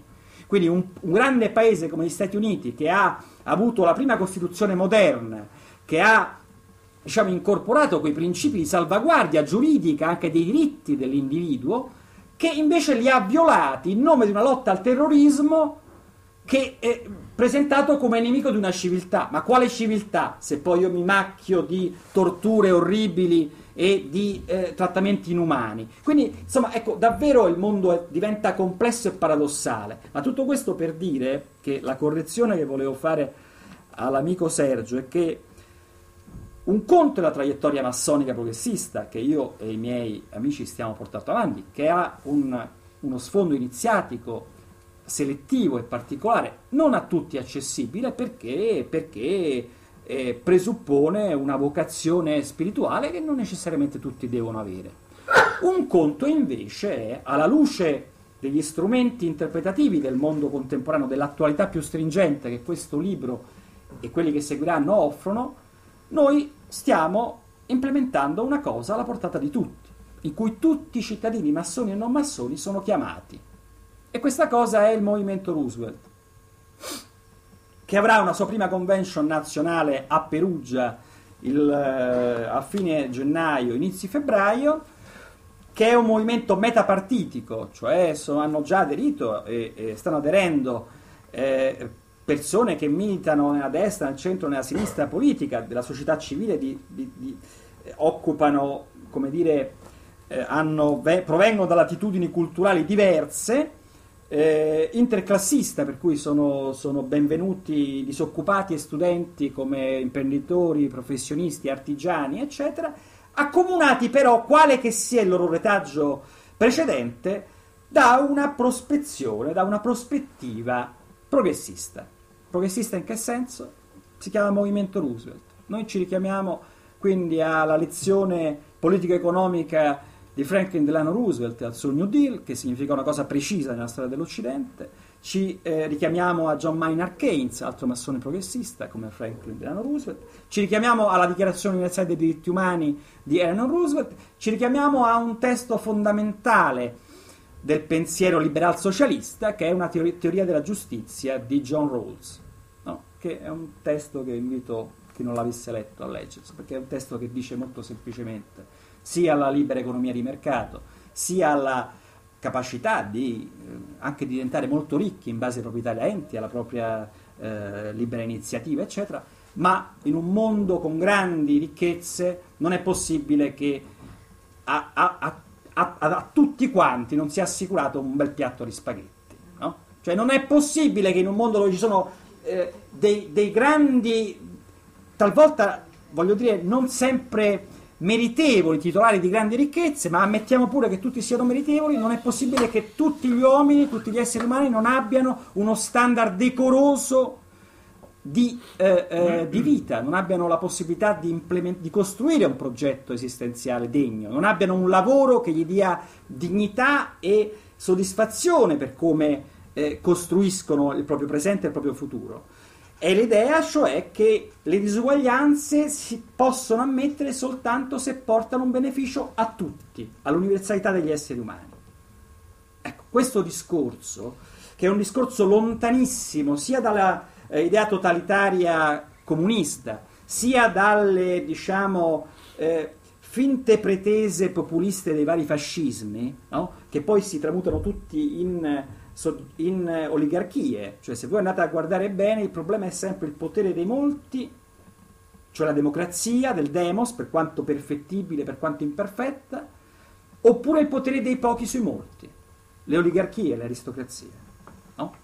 Rifletteteci che il problema, il punto è sempre questo alla fine. Se debba cioè essere la sovranità riconosciuta di diritto e di fatto ai molti oppure ai pochi, quando vi propongono un modello, una declinazione della governance europea sostanzialmente tecnocratica, non controllata da meccanismi sostanzialmente democratici, vi stanno riproponendo il potere dei pochi sui molti. Noi eh, sentiamo spesso in questi giorni, in questi mesi, in questi anni, sentiremo ancora persone che fino all'altro ieri erano eh, diciamo, si dichiaravano europeisti convinti, adesso magari passati al vessillo del no euro, usciamo dall'euro e tutti i nostri problemi saranno risolti. No? Ecco. Io, ne sono testimoni tanti amici, sono sempre rimasto un europeista della vecchia scuola, quella di Altiero Spinelli, che viene utilizzata in modo subdolo persino dai mezzi di informazione televisiva. Io ho sentito questi mascalzoni eh, che, eh, come dire, appecoronati a questa gestione dell'Europa vergognosa e antidemocratica, utilizzare spot con il richiamo al manifesto di Ventotene di Altiero Spinelli per legittimare l'uso eh, immondo che viene fatto delle istituzioni europee. Istituzioni europee, così come sono, sono antidemocratiche. Lo sono, non lo sono per una scelta di chi le gestisce, lo sono costitutivamente. Cioè, Eh, Altiero Spinelli scrive un manifesto che è per gli Stati Uniti d'Europa democraticamente legittimati, dove ci sia un Parlamento europeo che ovviamente recepisca la sovranità popolare dei popoli europei, no? Eh, e- e- un Parlamento che sia il centro del funzionamento della macchina europea, che possa dare la fiducia o la sfiducia degli esecutivi, che sia sovraordinato al potere economico della Banca Centrale Europea. Ma noi abbiamo avuto un altro svolgimento, che è quello di un'Europa costruita come comunità economica, di quello di un'Europa dove il Parlamento europeo non conta nulla, dove i cittadini votano inutilmente e dove piuttosto c'è una banca centrale che decide il bene e il male e lo fa anche graziosamente permettendosi il lusso poi con il suo attuale governatore no, che viene presentato come un, un uomo eroico e titanico che cerca con le sue politiche monetarie di salvare il destino di noi europei. E, ecco, insomma, tutto questo detto veramente, e me ne scuso, a macchia di leopardo e in modo così rapsodico, per significare che qui c'è l'analisi in questo libro e nel movimento Roosevelt c'è la sintesi, cioè c'è la chiamata alle armi di tutti i cittadini massoni e non massoni a livello metapartitico, cioè chiunque può rimanere simpatizzante, votante, dirigente, militante di altri partiti, di altre esperienze, di altre associazioni, siamo tutti però chiamati, noi almeno vi chiamiamo, vi chiameremo, vi stiamo chiamando, stanno accorrendo in tanti, a fare, eh, come dire, eh, una, a creare una massa d'urto. Ho detto qual è l'ispirazione, spendo due parole e poi vi taccio anche sul funzionamento di questa cosa. Movimento Roosevelt che eh, si costituisce ufficialmente a Perugia avrà accanto a sé anche una fondazione Roosevelt che riceverà, e lo dico ormai sto iniziando a dirlo pubblicamente perché eh, certe cose devono essere limpide e chiare anche a beneficio poi dei soliti maliziosi. Eh, a me piace fare le cose a viso aperto. La fondazione Roosevelt it's Kaylee Cuoco for Priceline. Ready to go to your happy place for a happy price? Well, why didn't you say so? Just download the Priceline app right now and save up to 60% on hotels. So, whether it's Cousin Kevin's Kazoo concert in Kansas City, go Kevin, or Becky's Bachelorette Bash in Bermuda, you never have to miss a trip ever again. So, download the Priceline app today. Your savings are waiting. Go to your happy place for a happy price. Go to your happy price, Priceline. Che sarà la cassaforte, il, lo uno strumento operativo al servizio degli ideali del movimento Roosevelt, sarà, eh, beneficerà di donazioni da parte di circuiti finanziari legati alla massoneria progressista. Saranno cose trasparenti, saranno fatte secondo le leggi nazionali e internazionali. Questa fondazione creerà una scuola di alta formazione politologica, perché noi abbiamo una classe dirigente in Italia e in Europa che fa veramente ridere i polli, è una classe dirigente e politica comprata un tanto al chilo dagli oligarchi di cui parlavamo. No? Se ci fosse una classe politica degna di questo nome in Italia e in Europa non staremmo dove siamo. Abbiamo gente che ha votato come un solo uomo il Fiscal Compact in Parlamento senza nemmeno capire cosa votava, così come hanno votato il Trattato di Maastricht senza sapere cosa votavano, perché si tratta di gente inadeguata. Il trattato di Lisbona votato ad agosto? Ma non ne parliamo, non- ecco appunto, tu- c'è tutta una sequenza di cose. No? Ecco, noi vogliamo formare, no? quindi daremo borse di studio ai più meritevoli, sempre secondo il principio che non devono essere coloro che hanno dei mezzi di partenza più fortunati a poter accedere a diventare classe, a proporsi come classe dirigente, no? devono essere tutti coloro che lo meritano. Questa è un altro, diciamo, un'altra innovazione rispetto a secoli di stagnazione dell'ancien regime, dove era la nascita a determinare i ruoli. La massoneria progressista ha introdotto il criterio del merito, ma il merito spesso eh, è mistificato, si spaccia per merito quello che non lo è. Ecco, noi cercheremo di fare in modo che veramente i meritevoli escano fuori.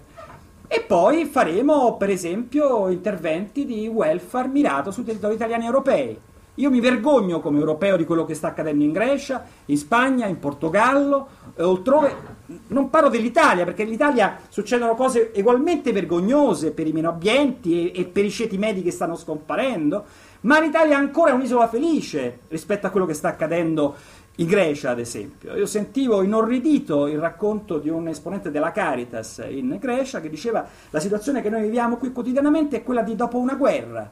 Soltanto dopo una guerra forse si può riscontrare quello che sta accadendo. Ecco, noi faremo interventi mirati di eh, eh, rigenerazione economica sui territori, faremo assistenza, sani- assistenza e ricerca sanitaria gratuita ovunque serva e faremo anche assistenza legale internazionale a favore di, eh, ehm, diciamo, sicuramente delle donne discriminate ovunque siano ancora discriminate. Perché per esempio questo è un tema che- su cui poco si riflette, insomma, ma dico guardate che le donne eh, e questo è anche un tema di grande rottura che io ho avuto col mondo massonico a cui appartenevo. Io ho rotto con eh, i vertici del GOI, di cui ero parte, perché io avevo chiesto, mh, tra i patti del nostro, del nostro camminare insieme, che un'istituzione come la massoneria, che si è battuta per il suffragio femminile, che ha aiutato l'emancipazione civile e politica delle donne, oggi, nella decadenza generale delle strutture massoniche tradizionali, appunto i circuiti cosiddetti regolari non ammettono le donne in termini paritetici. Nel Grande Oriente d'Italia, che è la più grande comunione massonica dalla quale io provengo, nella quale mi sono formato, ci sono le Stelle d'Oriente, che sono un, eh, diciamo, un, ordine ehm, dove il maschio, marito, padre, eh, colloca le figlie, le sorelle, le mogli, che sono, come dire, eh, poi eh, accompagnate, gestite e governate. Ecco, questo- questa cosa però te- che ci fa sorridere a noi cittadini un po' smaliziati, abituati a vedere le donne emergere, avere gli stessi diritti, ma i stessi diritti molto recenti anche in Occidente. In Italia le donne votano dal 45-46, ma se andiamo fuori dall'Europa e dall'Occidente, le donne hanno pochi diritti, ancora. Io per questo sono un fautore della globalizzazione al contrario di quella attuale, perché non penso che si possa risolvere si possano risolvere i problemi della contemporaneità rifugiandoci in un orizzonte nazionale e ignorando quello che accade a- ad altri esseri umani di tutti i sessi in altri paesi.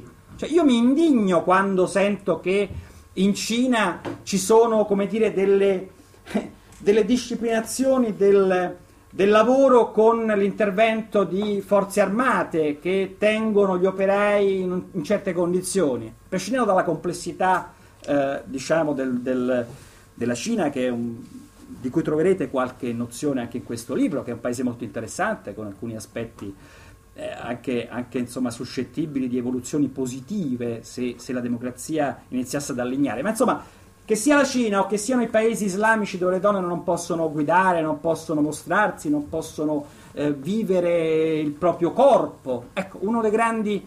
C'è stata una, no, una, una campagna pseudo-moralizzatrice eh, lo scorso anno, due anni fa, a proposito di Miss Italia. no? Eh, perché qualcuno, tra cui la presidentessa della Camera, per esempio, sosteneva che eh, insomma, Miss Italia fosse un- una trasmissione indegna del paese civile dove la donna si è emancipata.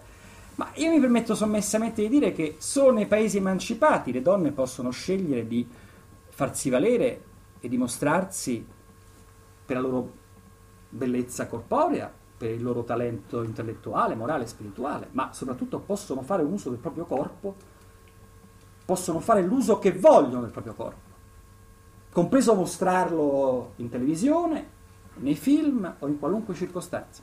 Non mi risulta che questo avvenga in paesi no, eh, extra-occidentali e però mi pare che, come dire, la demonizzazione della eh, del corpo femminile avvenga in contesti dove la donna è privata di diritti fondamentali. Allora c'è qualcosa che non torna. no? Ma dico questo per dire che davvero l'orizzonte del nostro sguardo deve essere globale, per una globalizzazione non solo di merci e capitali, ma anche di diritti, pensieri, contaminazione fra tradizioni, rispetto anche delle biodiversità, dei territori, delle specificità, ma è come se noi, e lo dico per, per- per quelli che magari sono qui o seguono i filoni complottisti o seguono i filoni cospirazionisti o leggono questo libro con un retropensiero antiglobale, no?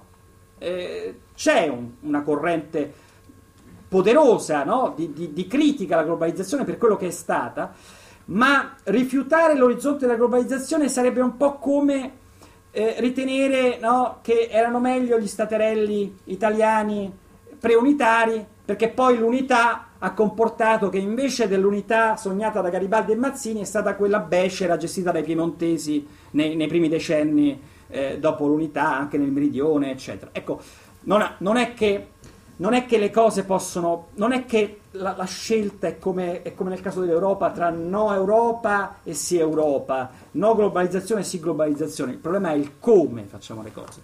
La democrazia può essere solo un nome, noi vogliamo che sia sostanza, quindi il fine del movimento Roosevelt, a cui invito anche voi, come inviterò tutte le persone che incontrerò in Italia e nel mondo nel corso dei prossimi mesi e anni, perché questo è un libro che verrà tradotto in tutte le lingue del mondo e verrà portato eh, da me e da altri finché mi reggono le energie in tutte le platee mondiali possibili. Io e, e il movimento Roosevelt che viene fondato a Perugia a inizio 2015 avrà una rifondazione sovranazionale a Roma l'anno dopo con eh, diciamo, l'arrivo di nuclei da ogni altro paese del mondo e noi vogliamo fare ogni anno una grande kermesse nelle grandi capitali del mondo, da New York, Tokyo, Londra, eccetera.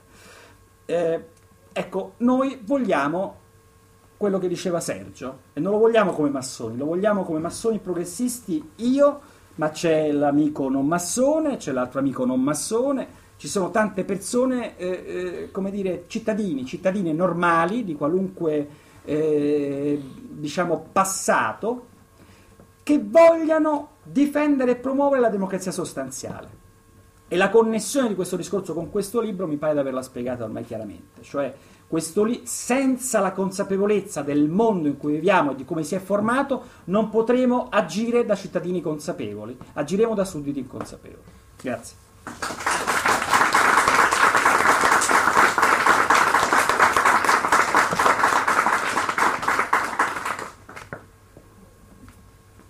Bene, ci sono domande? Sì, posso... Prego. Una domanda, ecco, una cosa che sono arrivato un po' tardi. Il movimento Roosevelt, splendido come ideali, come valori, però quali, quali potrebbero essere gli oppositori, gli antagonisti a questo movimento? Survivor 46 is here, and so is On Fire, the only official Survivor podcast. And we have a twist this season. The winner of Survivor 45, Dee Valladares, will be joining us every week. We're going behind the scenes of the biggest moments, the how and the why things happen, and the strategy and analysis you can only get from someone like me, a Survivor winner. Listen to On Fire, the official Survivor podcast, wherever you get your podcast. This episode is brought to you by Paramount Plus. Get in, loser! Mean Girls is now streaming on Paramount Plus. Join Katie Heron as she meets the plastics in Tina Fey's new twist on the modern classic. Get ready for more of the rumors, backstabbing, and jokes you loved from the original movie with some fetch surprises. Rated PG 13. Wear pink and head to ParamountPlus.com to try it free. Quello che, che quali altri gruppi nel mondo non hanno alcun interesse a che si sviluppi questo movimento? Beh, io la invito a leggere il libro Eh, infatti- e avrà la risposta chiarissima. no, Spero che ci sia qui. no? Avrà la risposta chiarissima, come meglio non le potrei dare. Eh, questo-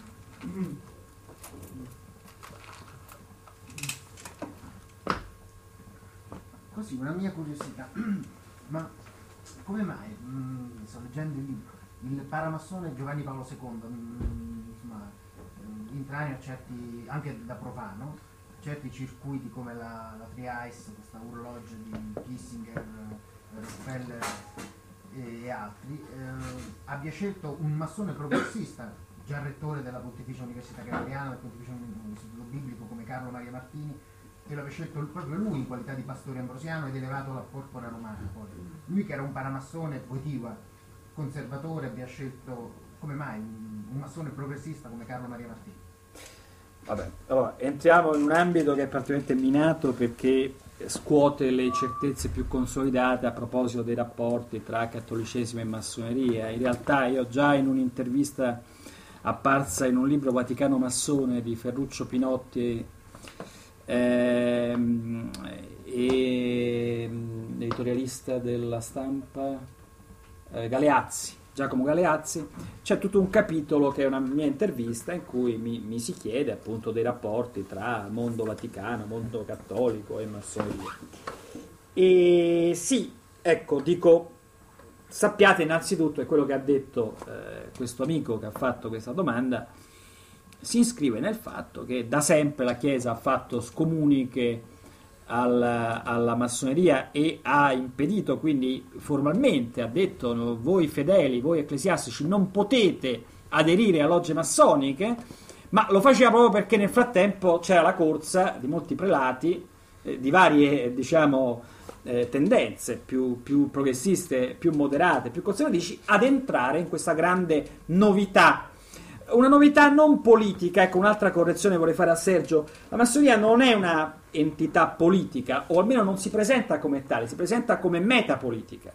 Addirittura nei landmarks di James Anderson, che pure io ritengo totalmente superati, e infatti stiamo scrivendo delle nuove costituzioni massoniche, si dice che in loggia è proibito parlare di questioni di politica e di religione. In realtà la massoneria ha sempre fatto politica, ma in modo, per così dire, indiretto, cioè cercando di elevarsi al di sopra delle fazioni e semmai muovendo i grandi processi storici, no? con, con, uno sguardo che tentava di unire piuttosto che di dividere in fazioni. Detto questo, per arrivare al punto della, della domanda, ma eh, eh, Wojtyła è creatura di Zbigniew Brzezinski, illustre massone eh, fondatore di diverse orologi insieme ad altri, certamente della Triais insieme a, a notissimi David Rockefeller e Harry Kissinger, ma nel libro c'è una sfilza di nomi importanti, altrettanto importanti di massoni fondatori della Triais. Ma eh, Belzinski è stato anche fondatore di una loggia come la Lux ad Orientem, eh, poi più di recente della loggia MAT, nella quale è stato iniziato Barack Obama, che non è un progressista, ma è il frutto di un compromesso tra istanze conservatrici e progressiste. No? Questo perché il livello profano è sempre diverso da quello più sostanziale iniziatico.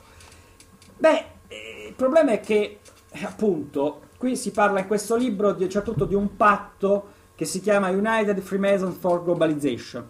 Nell'ambito di, eh, eh, di un mondo dagli anni 60-70 in poi egemonizzato da logge neoaristocratiche i massoni progressisti hanno abbozzato, sbagliando a mio parere, ma io parlo 30 anni dopo, e quindi ci sono state situazioni di compromesso, ma queste situazioni di compromesso, le, le zone grigie, le, diciamo, le, gli accordi anche diciamo, al di là delle eh, etichette sono sempre esistiti, quindi non bisogna stupirsi che nell'equilibrio di potere del Vaticano Boitigua, appartenente, personaggio poi particolare, difficile da etichettare, un conservatore nella sostanza ma un innovativo nella comunicazione, un papa carismatico, eh, a differenza di Papa Ratzinger che mostrava il volto duro e puro della conservazione e che perciò anche no, non è stato più adatto a gestire un certo, eh, una macchina complessa come quella della Chiesa Cattolica.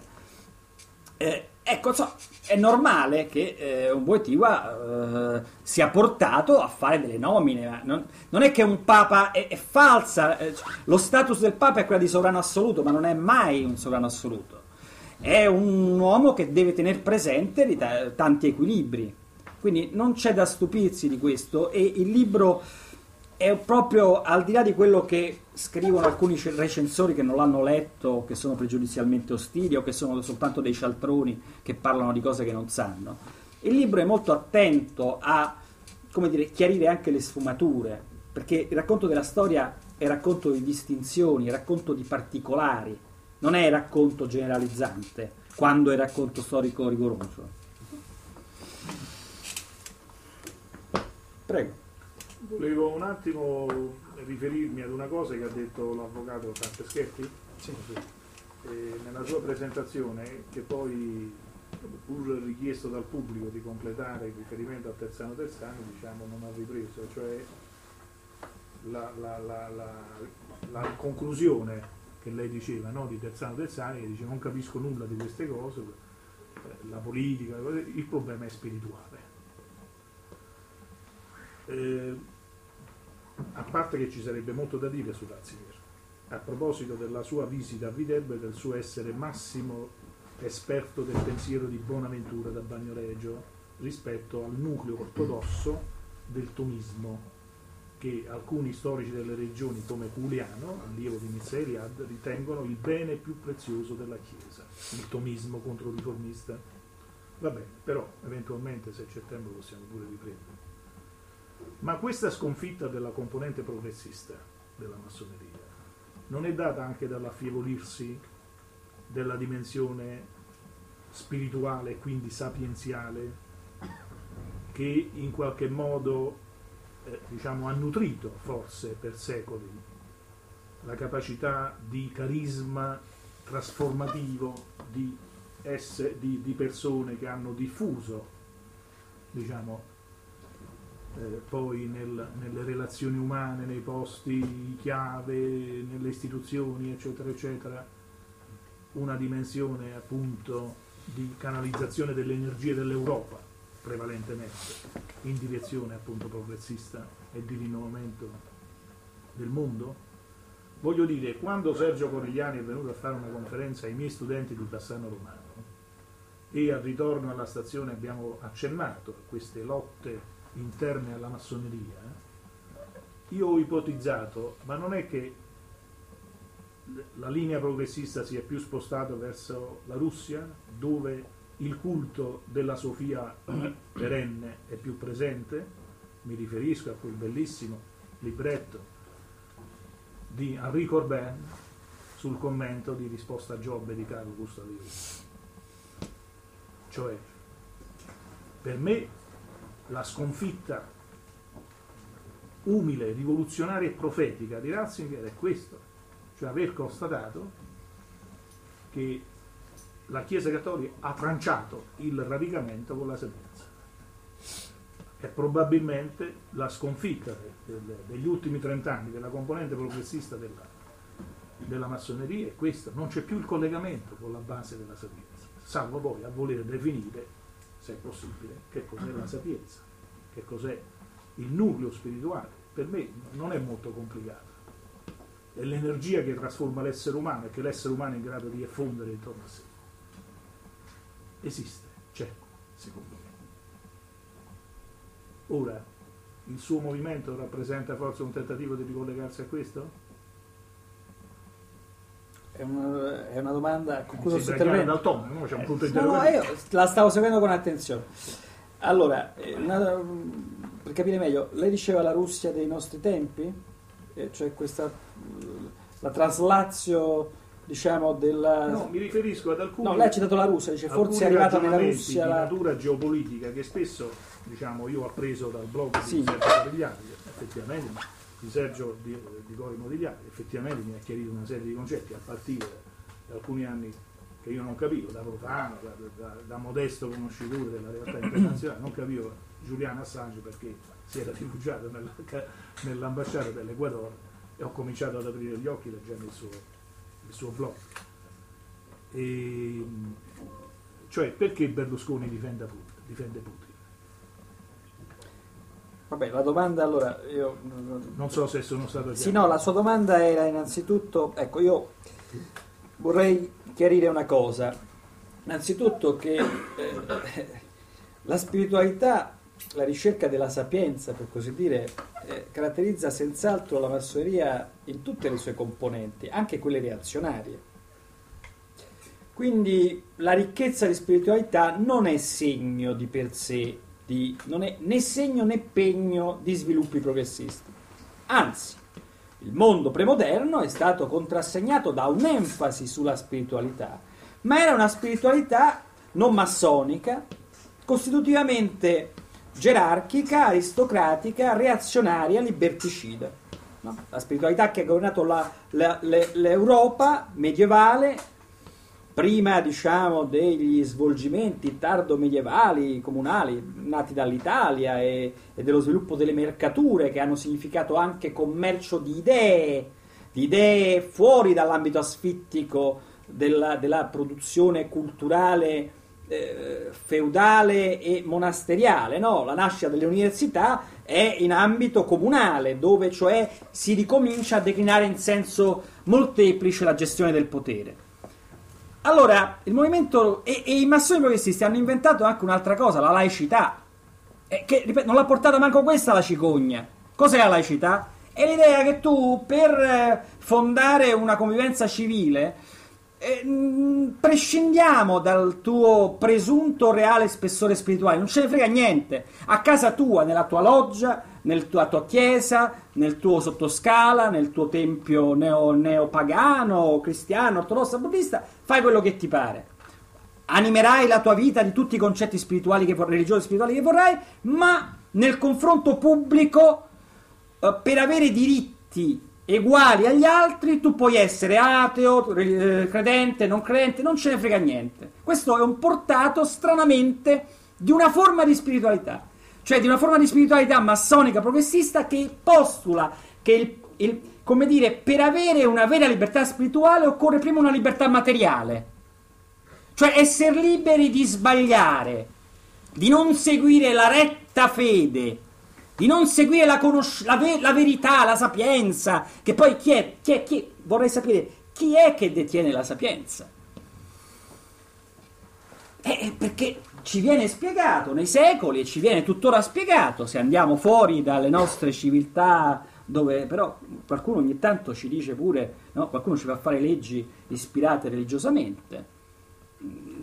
Qualche anno fa il Parlamento italiano si è prostituito ad un'idea di ethos pubblica mutuata da eh, idee religiosamente ispirate. Ecco, invece la laicità postula questa, questa grande conquista, cioè che si può essere, e io ho conosciuto degli ecclesiastici con un sentire profondamente laico, cioè talmente radicati nella propria fede particolare da riconoscere che essa però era fatto come dire, privato di chi ne fosse fruitore e che nell'agorà pubblica, del confronto pubblico, occorresse, per così dire, prescindere da, dal, fa, dal grado di elevazione spirituale presunto reale di ciascuno di noi, perché altrimenti torniamo al giochino che appunto arriva eh, il papa di turno, l'imam di turno, il, il gran rabbino di turno, il eh, diciamo grande ierocrate di turno che dice eh, la società deve essere eh, guidata da Dio. Ma magari uno dice sì, dice io riconosco che effettivamente c'è, se c'è un essere supremo, dice, ma però questo Dio chi ne interprete? Io, io, per esempio, interpreto il timore di Dio come un atto di umiltà. Cioè, io, creatura, se, se vedo un'altra creatura che mi dice io sono l'interprete autorizzato di Dio, beh, un po' rabbrividisco. Perché io credo che Dio abbia creato anche il dubbio, il dubbio critico, l'umiltà nel conoscere, nel capire, no?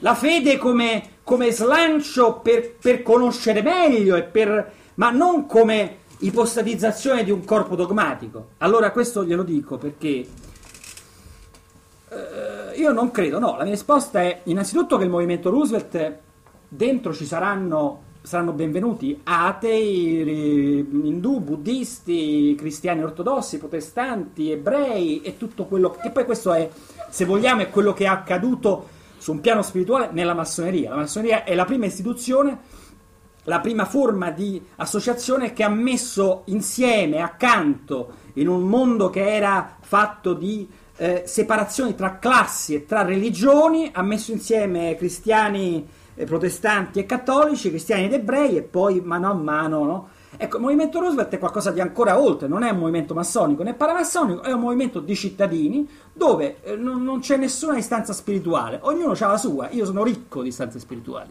Se parliamo di spiritualità, se facciamo un convegno sulla spiritualità, parleremo di quello.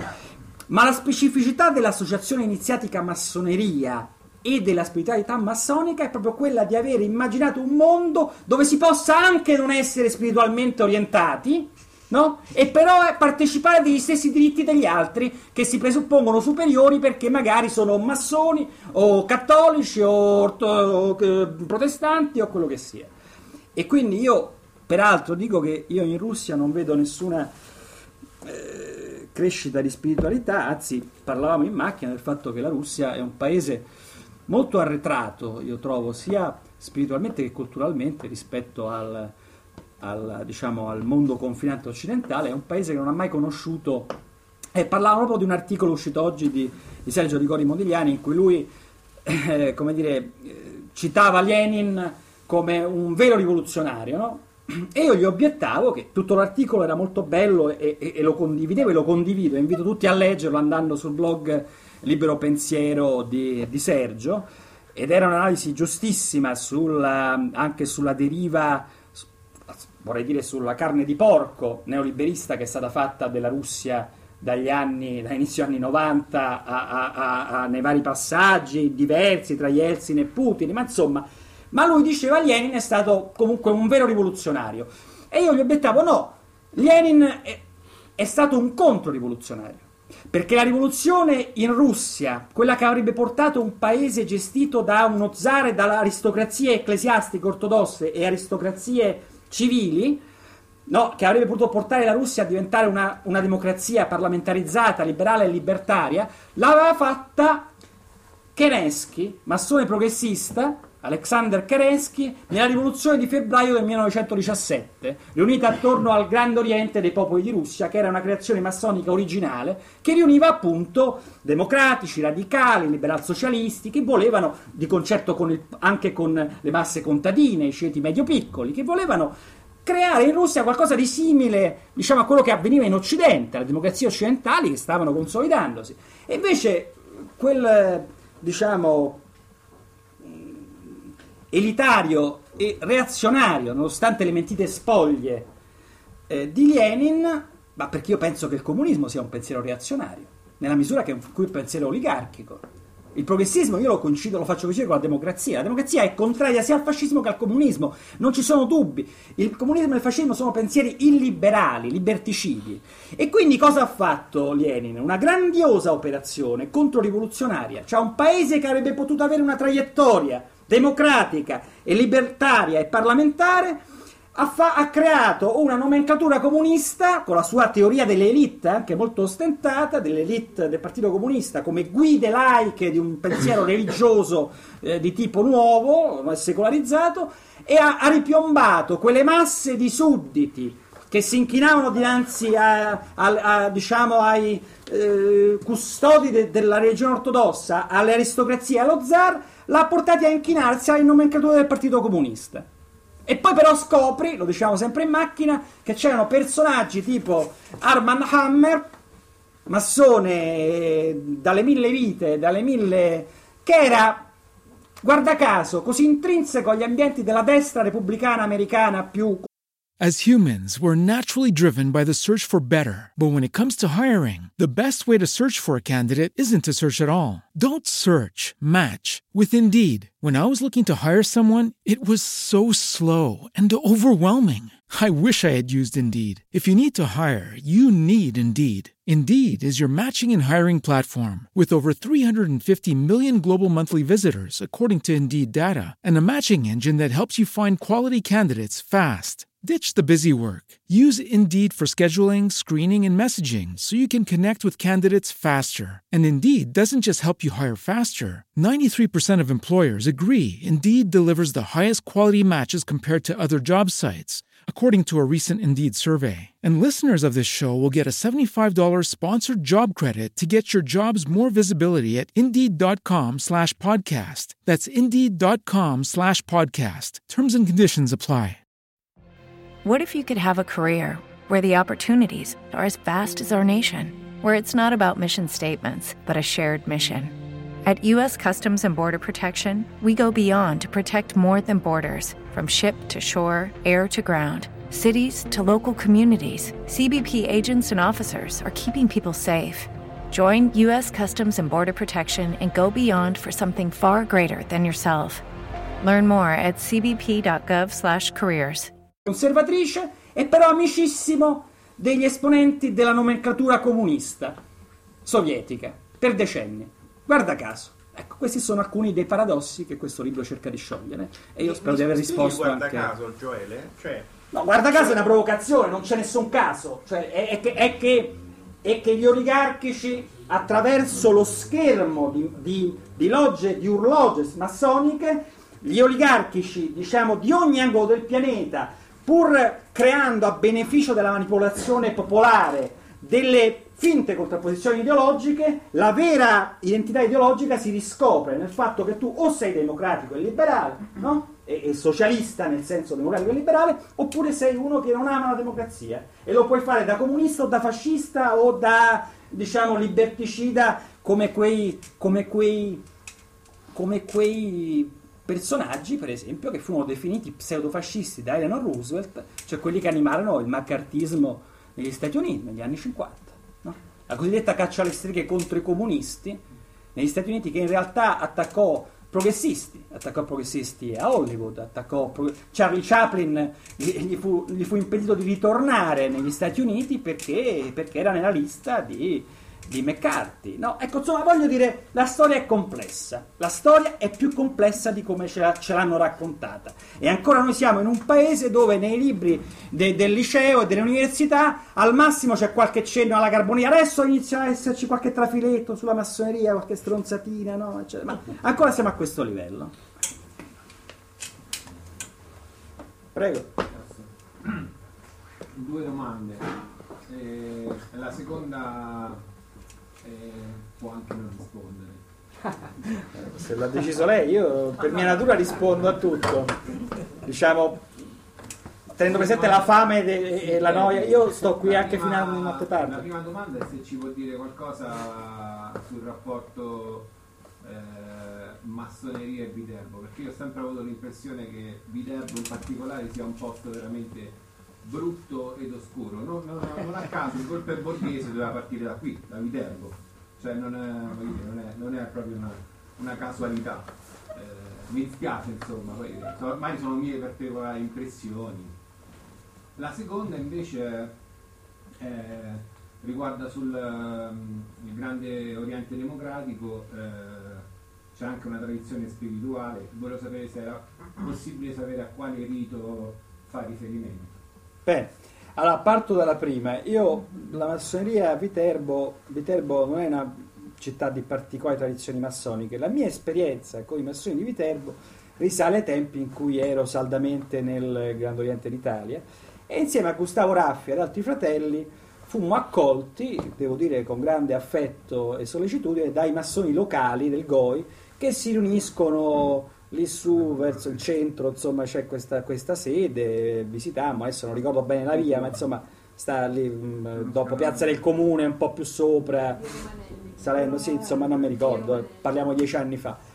E, mm, e, e, poi siamo andati a cena insomma siamo stati simpaticamente alcuni li ricordo ancora con affetto poi non l'ho più sentiti non l'ho ma insomma, questo però si iscrive nel fatto che io sono piuttosto scettico, e lo dicevamo anche questo in macchina, cioè le massonerie tradizionali nel bene e nel male eh, contano sempre meno. Quello che contano, quello, quelle che hanno preso in mano diciamo, il potere a livello eh, globale e quindi anche locale, no? sono questi circuiti di urloges. E quindi trascurerei, sì, cioè, non, devo dire eh, queste persone peraltro avevano rapporti anche ambigui con Beppe Fioroni, nel senso che eh, col quale io ho avuto una polemica pubblica nel 2010 perché insomma faceva lo spiritoso Beppe Fioroni e diceva eh ma nel PD non ci devono essere i massoni. Io ho scritto due righe dicendo caro, caro eh, eh, lascia perdere questo discorso se no iniziamo a raccontare i tuoi rapporti con i massoni di Viterbo e infatti il povero Beppe Fioroni ha smesso diciamo di dire stronzato ecco.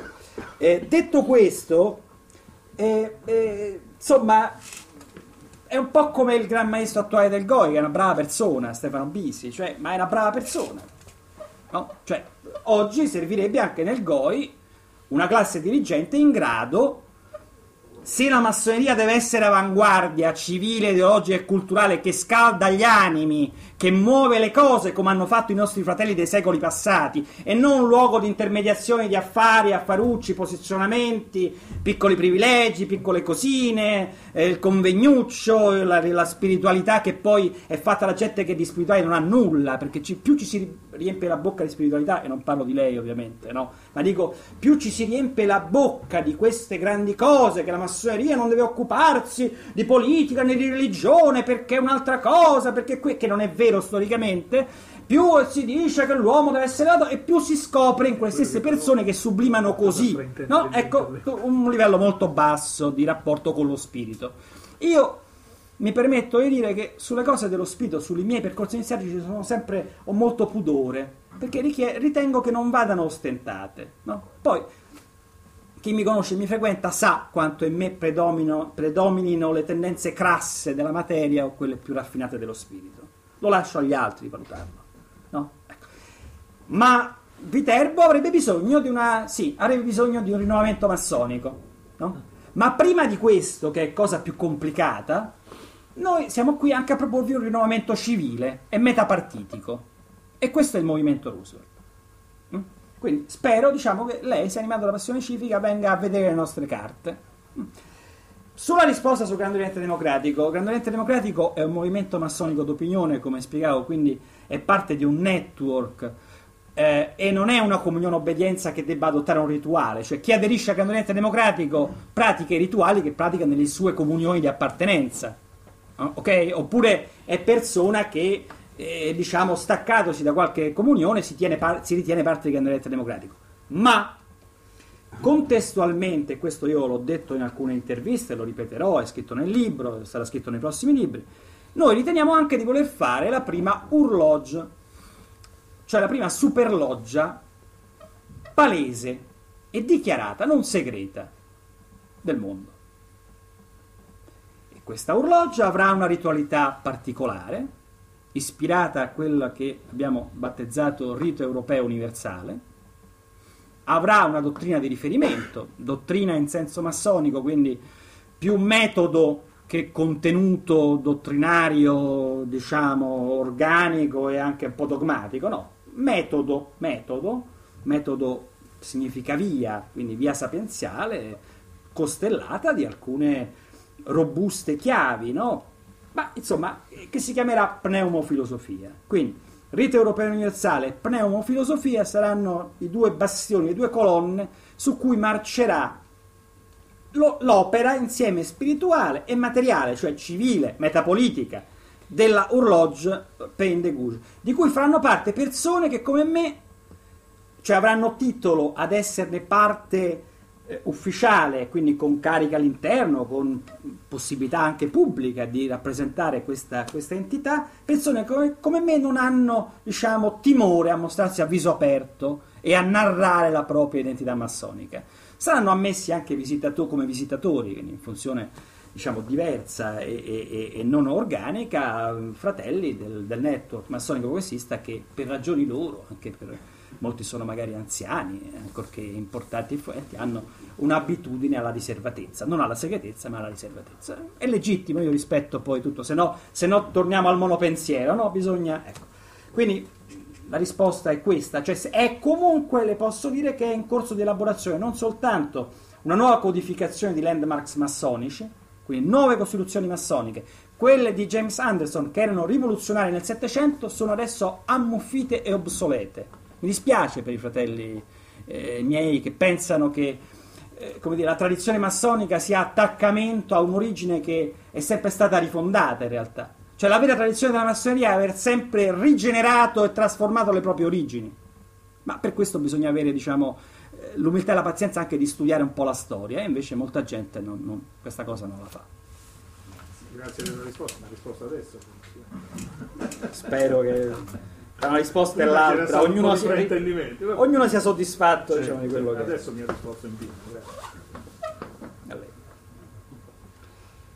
Prego. Facendo l'avvocato del diavolo, potrei dire che lei magari sfrutta la propria dialettica, la propria cultura, intelligenza. Non so, io ad esempio non sapevo della nascita del movimento Roosevelt, so, avevo letto non so dove, forse su Dagospia e, potrei pensare che lei è venuto qui a sponsorizzare questo movimento, magari perché... Ma lei pensa giusto, io sono qui anche a sponsorizzare Sì, però nel senso vuole un seguito politico. Non vendo lavatrici però. cioè accanto al movimento non vi vendo anche la lavatrice. E, mh, potrei pensare benissimo che lei vuole un partito lei dice un'entità metapartitica vuole creare. Sì, e le aggiungo anche appunto che se diciamo, non bastasse la, la forma metapartitica ne faremo un partito.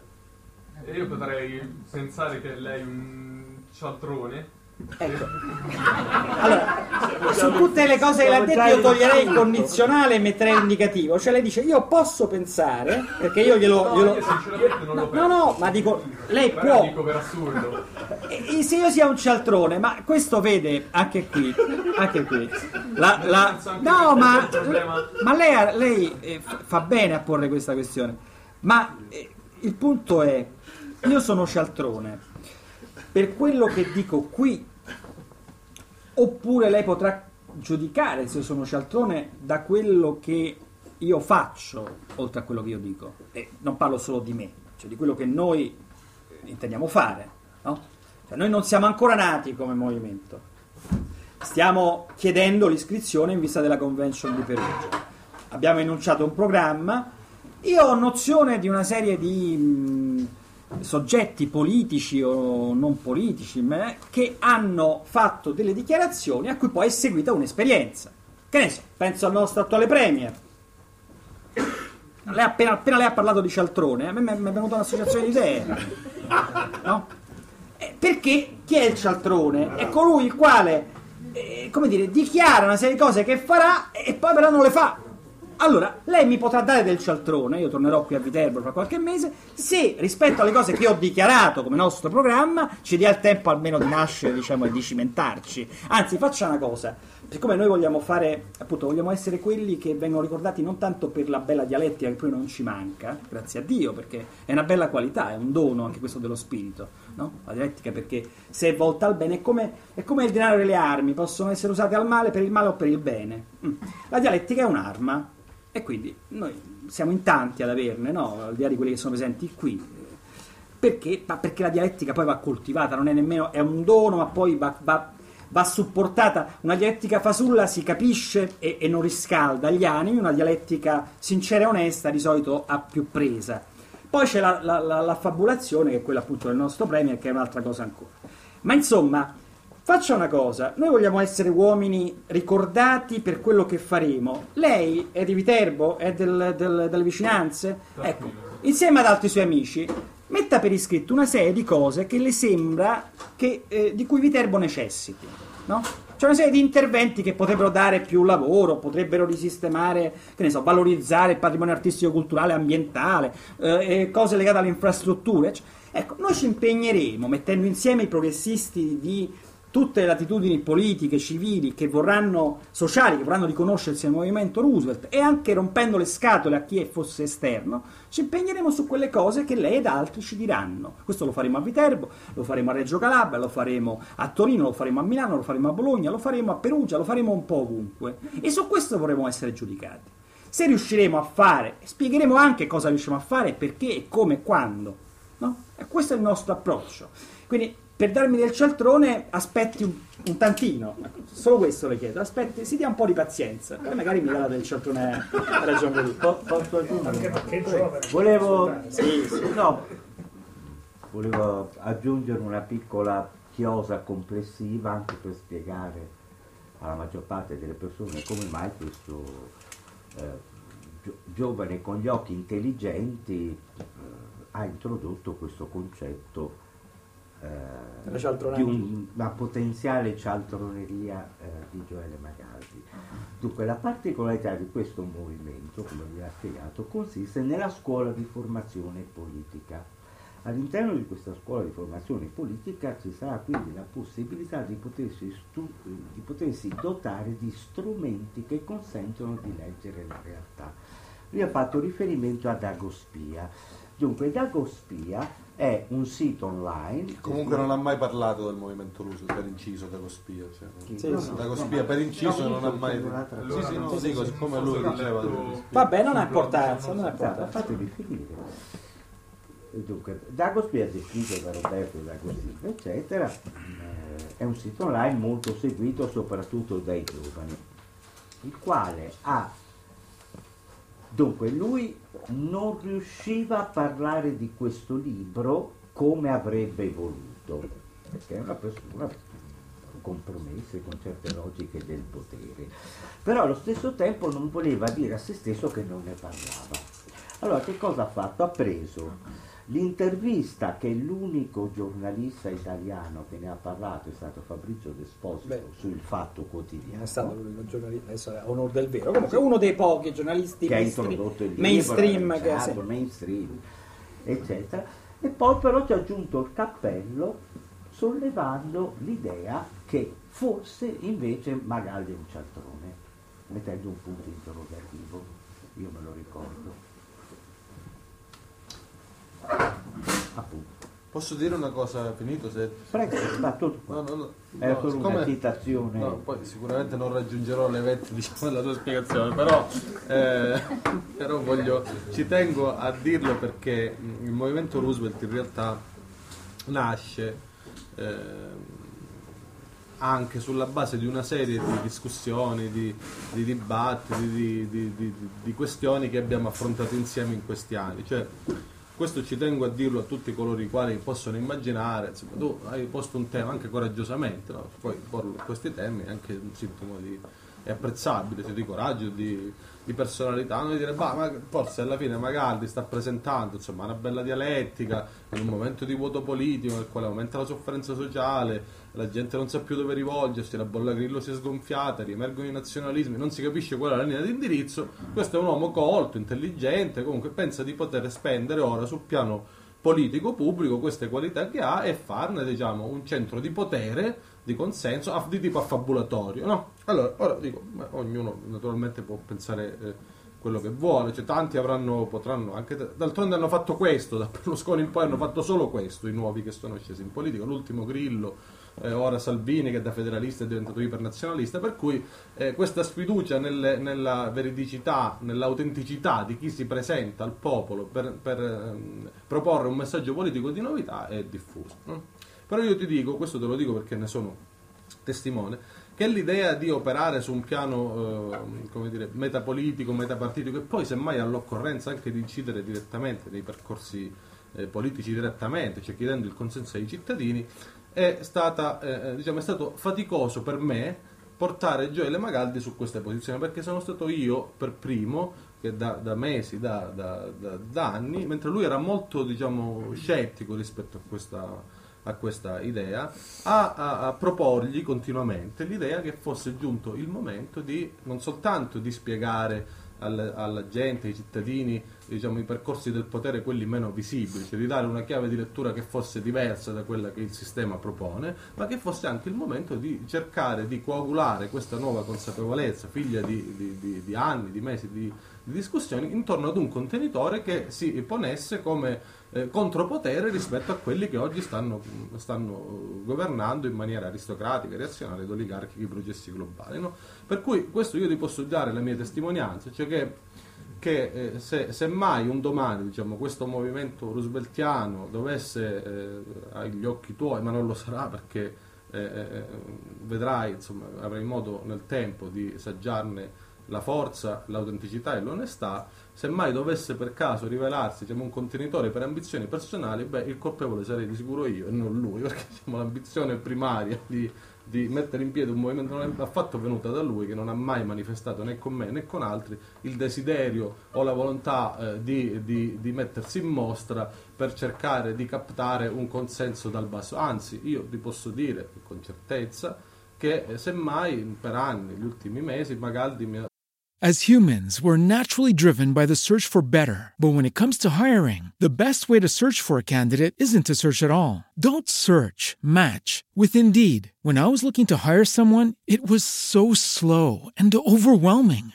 I wish I had used Indeed. If you need to hire, you need Indeed. Indeed is your matching and hiring platform with over 350 million global monthly visitors, according to Indeed data, and a matching engine that helps you find quality candidates fast. Ditch the busy work. Use Indeed for scheduling, screening, and messaging so you can connect with candidates faster. And Indeed doesn't just help you hire faster. 93% of employers agree Indeed delivers the highest quality matches compared to other job sites. according to a recent Indeed survey. And listeners of this show will get a $75 sponsored job credit to get your jobs more visibility at Indeed.com slash podcast. That's Indeed.com slash podcast. Terms and conditions apply.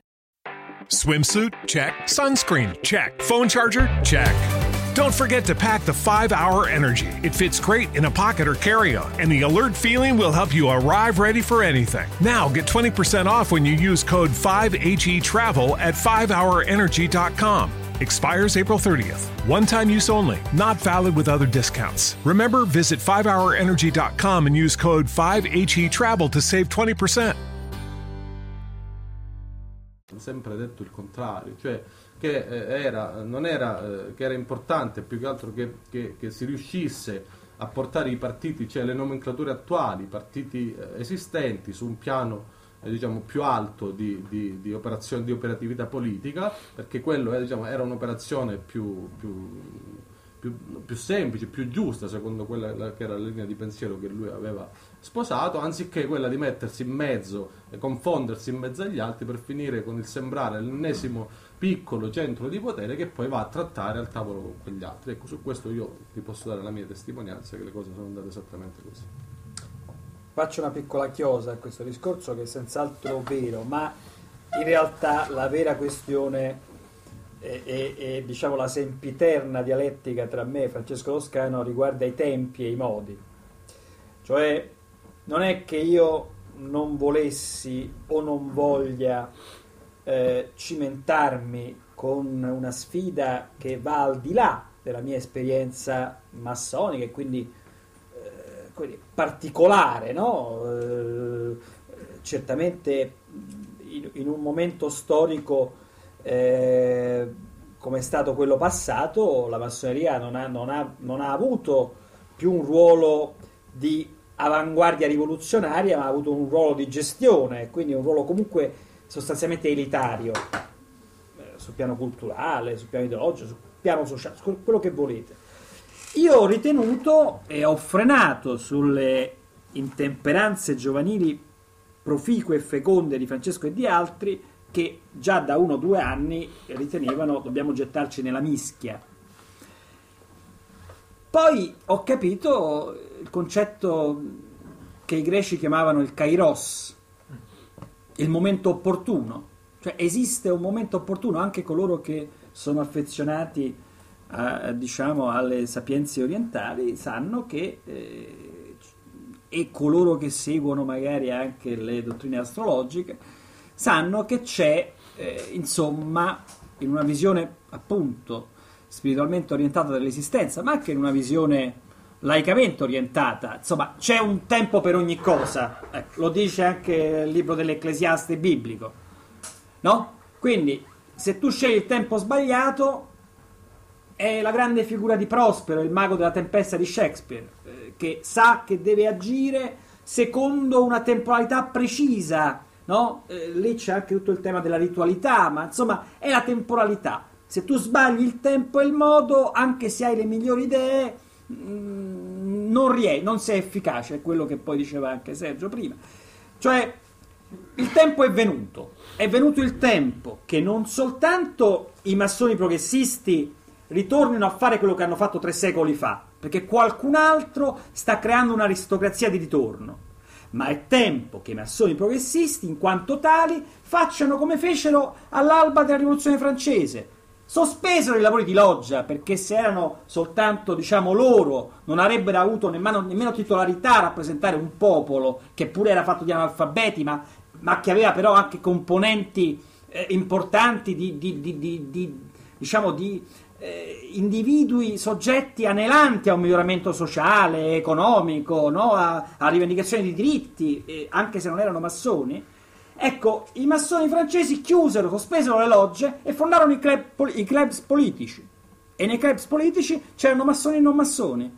E insieme elaborarono, immaginarono un nuovo mondo. Quindi è tempo per la massoneria progressista, a viso aperto, di fare un, qual- un qualcosa che ri- ricordi in, in termini mutati quell'esperienza, ma è soprattutto è tempo che massoni e non massoni democratici, quindi cittadini animati da amore per la democrazia, si mettano insieme e facciano delle cose. Riusciremo, non riusciremo, ma questo voglio dire, lo vediamo, lo, lo scopriremo solo vivendolo, no? Eh, cioè, eh, quindi, eh, più, ecco, io ti voglio provocare. Tu dammi pure del cialtrone. Però io ti provoco. Vieni con noi e facci vedere tu se, facci vedere anche tu se non sei un cialtrone. Nel senso, qual è il tuo apporto al mondo in cui vivi? Per cambiarlo? Sei soddisfatto? Se sei soddisfatto così, allora rimani pure fermo. Se no, spiegaci, parlo per te, parlo per tutti i cittadini che dovessero puntare il dito e dire eh ma voi volete fare, siete magari degli affabulatori. Sì, va bene, noi faremo, sbaglieremo, ehm, magari abbiamo anche moventi egoistici, egocentrici, ma voi che fate? Che state facendo? Perché io sento intorno a me gente che si lamenta, gente che non va più a votare per i partiti politici, la stessa gente che ha votato per politici scelti male, ed era chiaro che erano scelti male. Io ho litigato per anni con i miei familiari spiegando che Berlusconi era un cialtrone, ma prima che lo capissero, che, che Monti era, era- era un, un- un farabutto, che Letta era un ectoplasma, no? E che Renzi era un, un- un affabulatore e un, e un bluff. Adesso di Renzi si sta iniziando a scoprire la cosa, ancora però sta lì. No, degli altri si è capito. Ecco, ma io ho fatto quello che ho potuto, adesso sto facendo altro, ho scritto, ho preso posizioni, ho, ho- ho creato un movimento, ho, ho cercato di, di dare il mio contributo. Giorno per giorno, guardandomi allo specchio e andando a letto, contento di quello che avevo fatto. Io sono contento, sono contento di questo libro che ho scritto, sono contento delle opere che ho compiuto, diciamo, da quando ho individuato che c'era qualcosa da fare anche di pubblico. Adesso, dateci pure dei cialtroni. Però guardatevi poi allo specchio voi, non dico te, ripeto, eh, che, eh, ma, e dite, ma io che sto facendo? Per cambiare l'esistente? Che sto facendo? Perché il timing, gli americani, della io. cultura americana dove attribuiscono un valore fondamentale, loro lo chiamano timing, vuol dire la capacità, quello che lui prima chiamava Kairos, la capacità di saper cogliere il momento. Ecco, noi siamo molto vicini a un, momento molto particolare, ecco perché questo libro è, è strategico in questo momento e anche il movimento Roosevelt che nasce alla fine di gennaio perché nel 2015 eh, ci saranno grandi sommovimenti. In America, cioè c'è un risveglio della coscienza collettiva dei diritti civili, proprio negli ultimi dieci giorni hanno intervistato eh, al- alcuni intellettuali eh, e anche alcuni attori famosi che partecipano attivamente e George Clooney ha, ha detto una cosa divertente, spiritosa, però molto calzante, dice ringrazio il Partito Repubblicano per aver vinto le elezioni politiche, ha prodotto un miracolo, ha spinto Obama a sinistra, non ci contavamo più. E il nuovo slogan in America in questo momento, che è totalmente post-ideologico, è Time is now. Ecco, questa è il tempo è adesso. Se non ci muoviamo adesso, Io vorrei, prima della domanda, vorrei, ci terrei a dire perché i- i- purtroppo i termini sono eh, soggetti all'usura del tempo. no? Lui ha detto Obama è a sinistra e Sergio, che è un uomo di sinistra, come eh, sono stato un uomo di sinistra nel Novecento io e lo sono tuttora, se la sinistra fosse quella che ho in mente io, cioè io la sinistra che- che- di cui io mi riconosco parte è quella socialista liberale che però non c'è mai stata in Italia non c'è mai stata. Qui, la, per sinistra si pensa al Partito Comunista, poi è diventato eh, PDS, poi DS, poi Cossella, poi con questi. cioè, una pletora di gente senza identità, eh, come dire, con un'identità prima discutibile dal mio punto di vista di, di- di- di- non comunista e con un'identità poi persa perché la, la piattaforma politico-economica del- di quella di, che era- di- gente che era contro l'economia libera di mercato è diventata una piattaforma neoliberista nella versione della terza via ghidenziana, bleriana, clintoniana no? Cioè noi, io, è, è- è esemplare il, il caso di un massone eh, eh, oligarchico come Piercarlo Padoan, il quale criticava John Maynard Keynes da marxista quando era giovane marxista arrabbiato e lo critica mo che è parte diciamo di un establishment neoliberista. Cioè c'è una sinistra che se- salvo appunto alcuni casi è sempre stata per così dire eh, eh, eh, senza casa e io preferisco non chiamarla sinistra, anche perché mi rivolgo a gente che ha una storia per, per mille ragioni a- a- in quello che è stata chiamata destra, che è chiamato centro. Io mi siedo a tavola con gente di Forza Italia, di- di- di- dell'ex UDC, del PD, di SEL, ma non li giudico per quello che sono stati, li giudico per quello che hanno maturato, per quello che sono, per quello che vogliono essere. No? Cioè io direi che il termine giusto non è sinistra, è essere progressisti. Mm? Essere progressisti significa progredire anche rispetto al proprio passato. Io ho conosciuto gente che era, diciamo, aveva idee, è stata in- impelagata in esperienze di destra o di sinistra o di centro, per- ma oltretutto con, con la difficoltà di dare a questi termini un valore universale, oggettivo, e, e non mi interessa quello che è stato in passato, ma non è la confusione, non c'è più destra e sinistra del tipo Movimento 5 Stelle o del fatto che siamo in era post-ideologica, no, noi vogliamo essere in un'era neo-ideologica, la scena, no, l'ideologia rooseveltiana è un'ideologia precisa, non è confusionaria, va bene qualunque cosa, facciamo, facciamo diciamo così, eh, partito del fare, fare che? Cioè, l'ideologia è chiara. Io ho fatto dei nomi precisi. Ho parlato di Franklin Delano Roosevelt, no? Ho parlato di John Maynard Keynes, potrei parlare di William Beveridge, l'inventore del welfare, no? appartenente al Liberal Party come John Maynard Keynes. Ho parlato di John Rawls, potrei parlare di Amartya Sen, mm? altro premio Nobel per l'economia. Potrei parlare di, di, eh, Arthur Schlesinger, il- l'ideologo della New Frontier kennediana.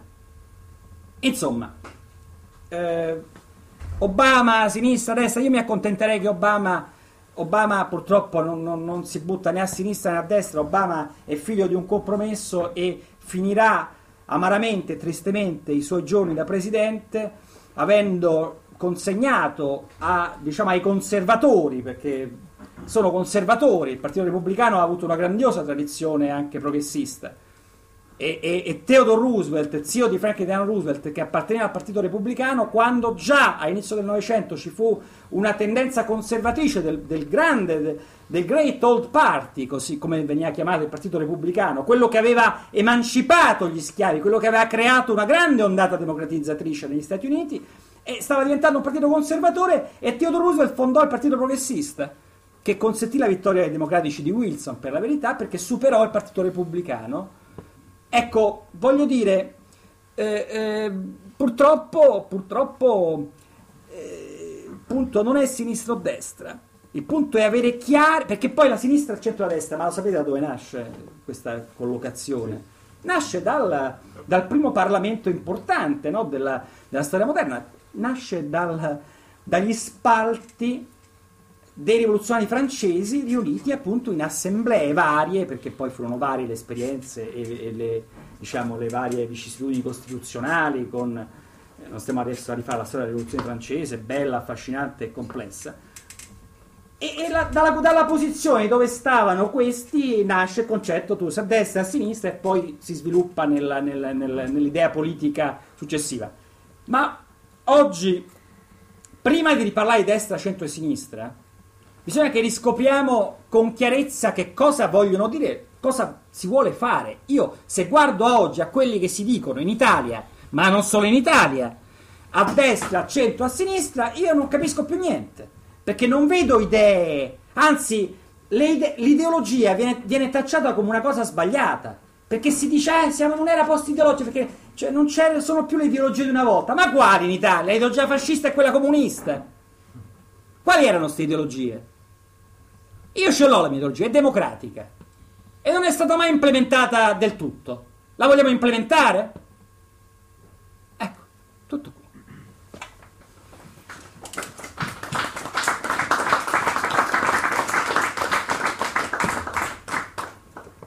Allora, la domanda che ti porrei io, da provocatore, diciamo, da- del pubblico, è questa. Per mia esperienza, per le conoscenze che ho maturato, per gli studi che ho Poi fatto se ne andiamo perché vedo che diciamo No, dico tutti stanno seguendo ancora, però sono quasi le 9, mi sa che qui nel Viterbese non ci danno manco più da mangiare. Guarda, ti faccio una domanda, Sì. poi si può anche rilasciare un, un secondo momento la risposta.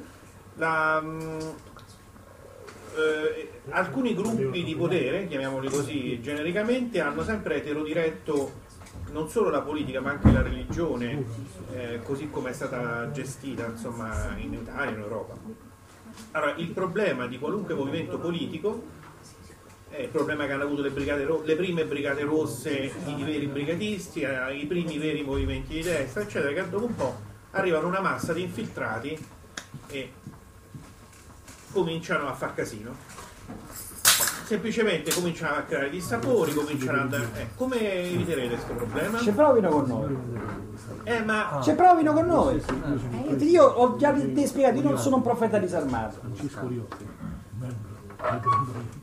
Ci provino con noi. Faccio un invito pubblico, lo ribadisco qua, lo ribadirò in varie occasioni. Cioè, ma questo non per fare il bullo, no? Ma per dire che eh, l'infiltrato, infatti, a me è arrivata per esempio una.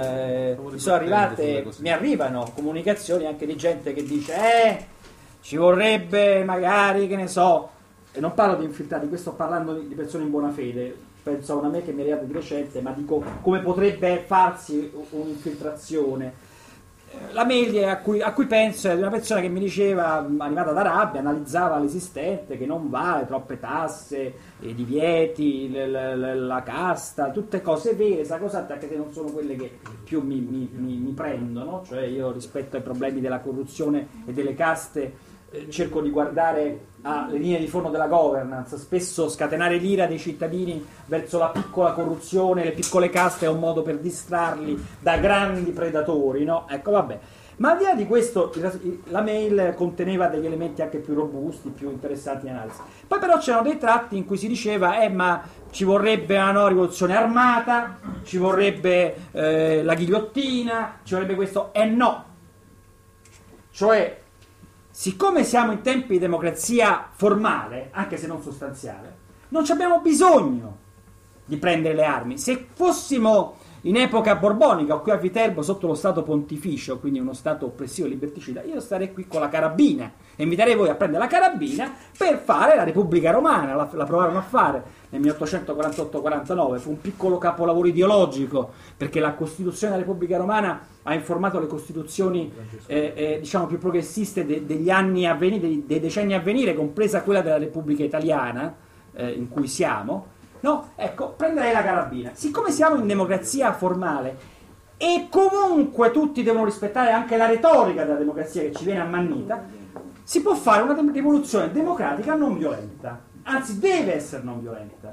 Mm? Questo che vuol dire? Che perché è molto più efficace sarà molto più efficace. Quindi, ovunque io veda rispetto al movimento pulsioni eh, violente, eh, aggressive in senso non corretto, certamente insomma, eh, saranno situazioni non consentite, non, non consentite almeno da me, cioè io me ne vado, il movimento poi... eh, io non, non- non pretendo di avere, io sono, mi sento diciamo il levatore insieme ad altri di questa creatura, dopodiché varrà come in ogni ambito democratico il consenso che di volta in volta avrò, ma non sono il padre che divora i figli o che impone delle regole, io, semplicemente io starò dove si marcia sulla traiettoria tracciata, se no me ne vado, se lo gestisca- gestiscano altri, io me lo faccio dall'altra parte, insomma. di certo non mi fermerò adesso che sono sceso diciamo in questa cosa. no?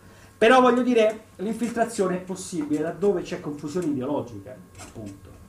Cosa fecero? In questo libro è spiegato. Cosa fecero del movimento sessantottino, che era l'onda lunga dell'idea della New Frontier kennediana, che era l'idea della Great Society di Lyndon Johnson, che era l'idea appunto di tutti gli ideologi riuniti attorno ad Arthur, ehm, ad Arthur eh, ehm, Schlesinger, era l'idea appunto di una grande espansione di diritti, no? Il 68 era questo, era, era, diciamo l'abbattimento della tradizione, dell'autoritarismo, del, del- del conservatorismo, di una società asfittica, di nuovi diritti. Poi che è diventato?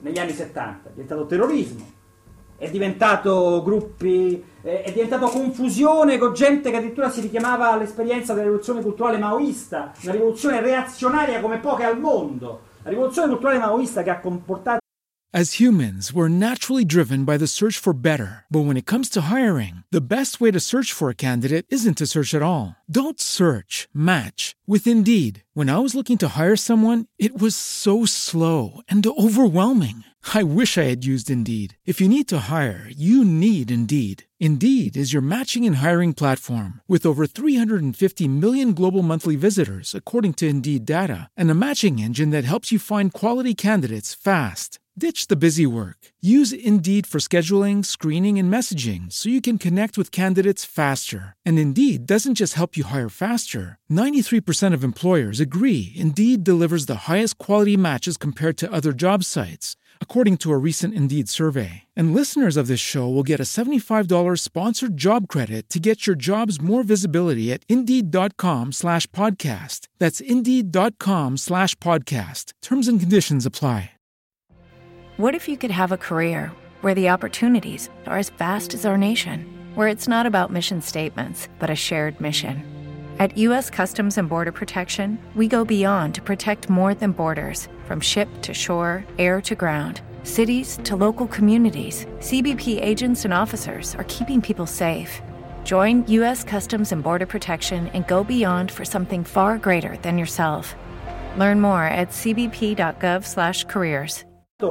centinaia di migliaia di vittime, è stata una cosa spacciata in Occidente da gruppi confusionari come un grande momento da, da imitare, ma in realtà fu un'operazione per cui studenti, professori, personaggi qualunque che avessero un qualche amore per la cultura cinese tradizionale venivano bastonati, ammazzati, libri bruciati, cioè le solite cose della reazione classiche. E qui in Occidente fu spiegato però a molti, furono indottrinati, infiltrati gruppi e fu spiegato che bisognava fare, non bisognava chiedere più democrazia per tutti, bisognava andare oltre la democrazia. Era troppo poco, bisognava andare al paradiso comunista, che fosse di stampo maoista, che fosse di stampo... Oppure c'erano quelli che dicevano, eh no, contro la corruzione delle democrazie torniamo ai fascismi, no, le, le, eh.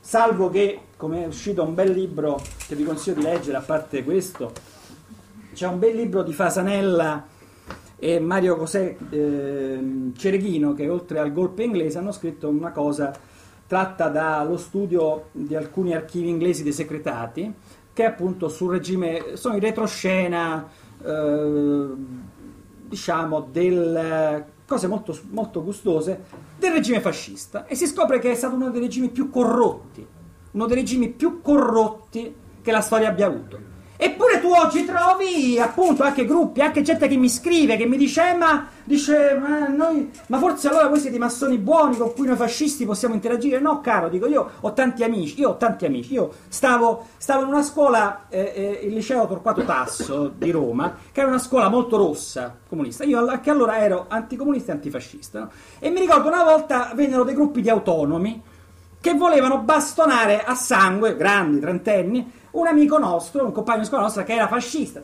Si era, all'epoca si era fascisti, comunisti e talvolta senza manco capire che cosa significasse. E io mi ricordo questo gruppo di amici nostri lo, lo proteggemmo no? da, da, da questa bastonatura annunciata. Ma per dire che il fascismo, uno può essere anche amico, io posso essere amico di, di, Paolo che magari si professa fascista, andiamo a mangiare una pizza, discutiamo, ce ne avuti tanti, io ho fatto arti marziali, ho fatto box full contact, ne trovavo tanti di fascisti in palestra, ma giocavamo, scherzavamo, eh, però poi quando si parla seriamente eh, la divaricazione è netta sul piano politico. Cioè, la mia visione è una visione per cui tu non mi devi impedire la libertà. E il fascismo storicamente impedisce la libertà dell'individuo, così come il comunismo. Io ho un padre che è stato comunista, eh, poi è approdato ad una visione diversa, ma quando ero adolescente io sentivo, mi ripugnava questa idea. Ma no, dice, ma no, ma come? Perché qui magari ci saranno in sala altri che hanno avuto questo tipo di esperienza, ma no, per me il comunismo era la libertà, anzi pure nelle canzoni. No, ragazzi, il problema dell'infiltrazione, il problema del terrorismo, il problema è che è, è il dramma stesso del no, partito... non è solo quello però, eh. No, d'accordo, ma io voglio concludo questa cosa e poi torno sul piano forse... Il problema della uh, possibile, come dire, prima dell'innamoramento ideologico e poi del dis- dis- disamoramento, della- della- del rifiuto dell'ideologia, è che queste ideologie erano confuse. Cioè il Partito Comunista Italiano che cos'era? Era un partito che per esempio a parole immaginava un'evoluzione post-democratica, ma poi partecipava di una prassi democratica. E questo ha generato confusione, ha generato eh, diciamo anche protagonisti politici ehm, inconsistenti. Un santino del- di, di- di tanta sinistra di oggi, che è Berlinguer. Ma voi lo sapete Berlinguer che cosa- che- di che cosa era propugnatore? Poveraccio, diciamo, anche una brava persona, ma lui, il suo massimo della sua proposta politica è stato l'eurocomunismo. Che fine che era l'eurocomunismo? Cioè, se avessimo avuto un'evoluzione del Partito Comunista in Partito Democratico della Sinistra ai tempi di Berlinguer, quando Moro, che per carità non è che fosse chissà che cosa, però eh, fece un'apertura e una svolta interessante nel panorama politico italiano, se ci fosse stato un, P- un PDS, noi avremmo avuto magari nel sistema politico italiano una serie di alternanze, uno sblocco di quel sistema. E invece questo si baloccava con i francesi e gli spagnoli nell'eurocomunismo, la via europea al comunismo. Salvo poi i suoi epigoni, come Veltroni, cresciuto appresso a, a, a, a coso, a, a Berlinguer con i calzoni corti, dire eh, a me non sono mai stato comunista.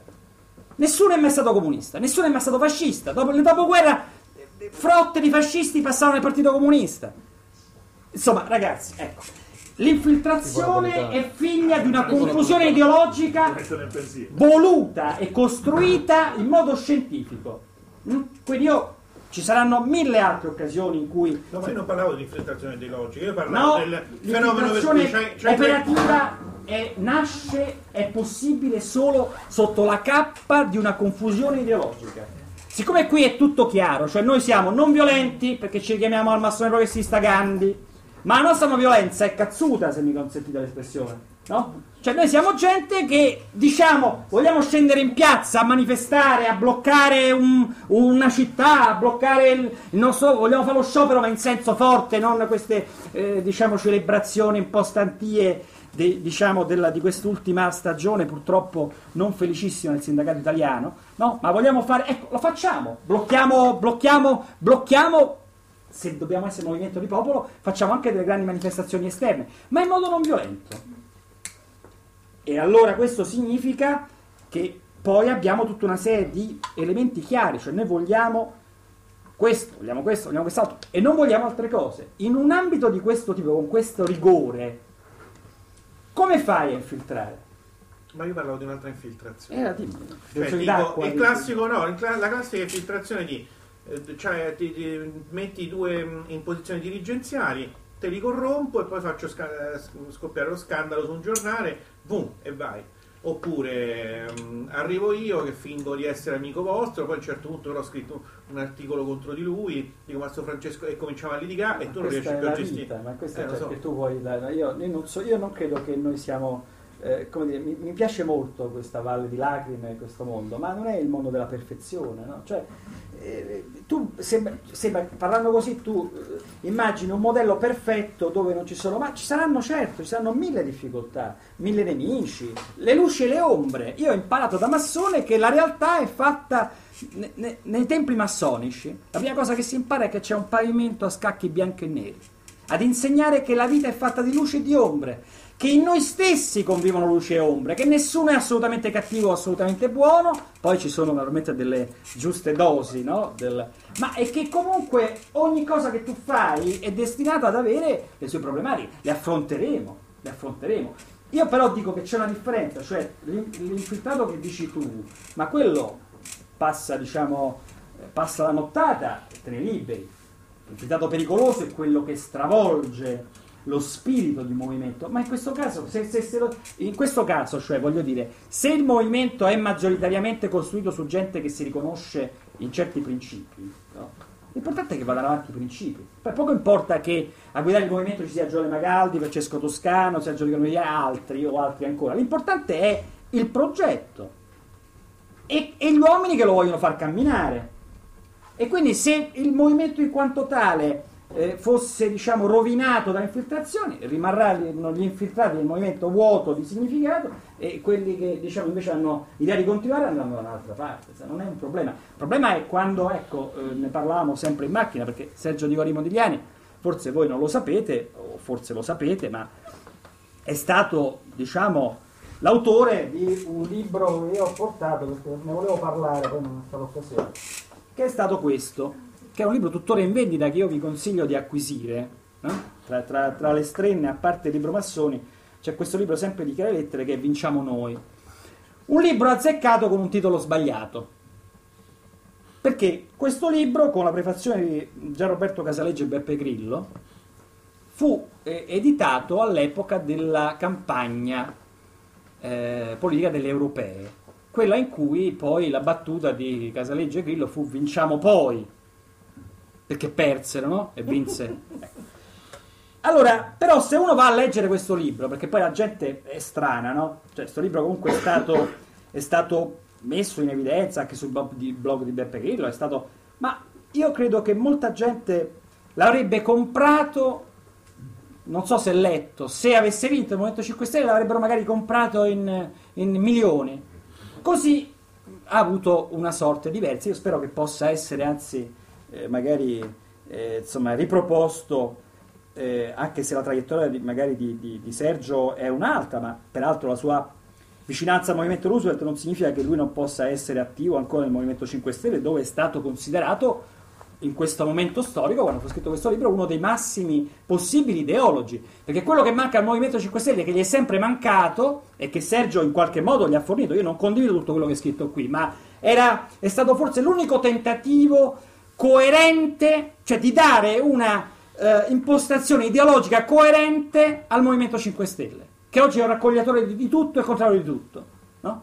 Ecco, eh, eh, beh, insomma, ehm, proprio in quel contesto adesso sta succedendo di tutto nel Movimento 5 Stelle.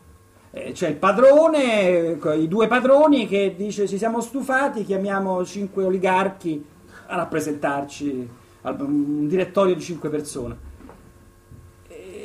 quelli che vanno con quell'altro, non si sa se sono per l'Europa. Lui, lui era chiaro, lui cita, il lui cita il manifesto di Altero Spinelli. Sergio Viconi Modigliani offriva al, al Movimento 5 Stelle l'idea eh, siate per un'Europa così e così. No, che non si capisce se siete per l'Europa, non siete per l'Europa, un giorno lo siete, l'altro giorno andate appresso a Salvini, poi siete per ritorno alla, agli stati pre-risorgimentali, federalisti, mo di nuovo nazionalisti, poi una volta siete keynesiani, un'altra volta eh, neoliberisti, un giorno Casaleggio dice che bisogna tassare 200 miliardi, l'altro giorno dice no ma noi ci rifacciamo a Stiglitz, anche storpiato nel nome perché manco sanno chi è probabilmente. Cioè, voglio dire, il problema è questo il problema è questo. Noi non avremo questo problema, perché non soltanto faremo formazione politologica, ma abbiamo le idee molto chiare. Può darsi che queste idee ci metteranno, e non dico può darsi che queste idee non, non vinceranno, perché penso che vinceranno.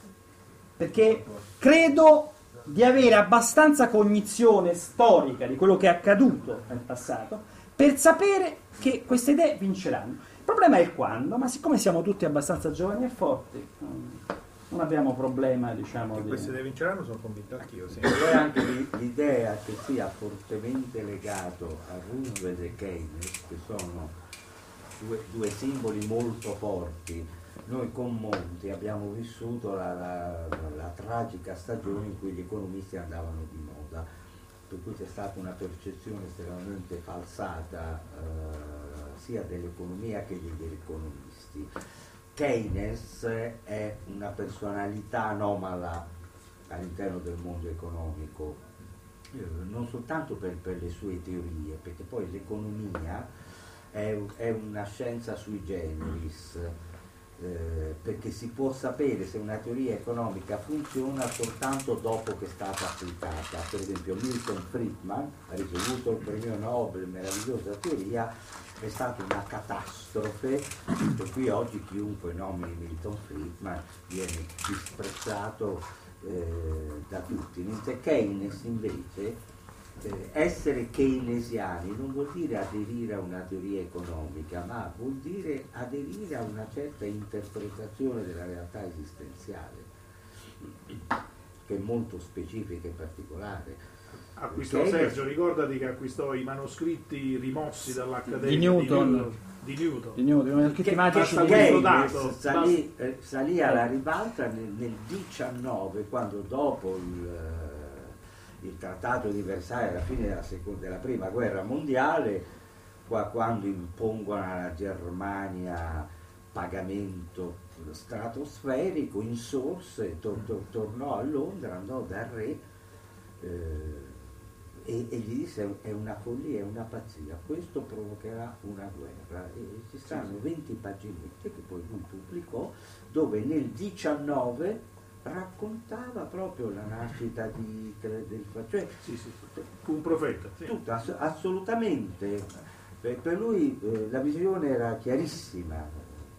Tutto giusto, salvo che tu sei più ottimista di me, perché quello che lui ha disegnato, cioè il mondo in cui Keynes sarà riscoperto e rivalorizzato e Friedman, diciamo, giustamente stigmatizzato, è il mondo a venire, nel senso che oggi la governance tecnocratica ed economica dell'Europa è ispirata alle teorie di von Hayek e di Friedman, Sì. dei suoi epigoni, e, e Keynes è grande rimosso anche dal dibattito mediatico, quindi tutto giusto quello che tu hai detto, solo che hai dipinto il mondo che dobbiamo creare più che, più che quello che è purtroppo, no? Cioè io eh, vado constatando che adesso, ecco, in questo momento si sta iniziando a livello di, di coscienza popolare, forse sta iniziando a essere quello che dici tu, ma a livello di establishment no.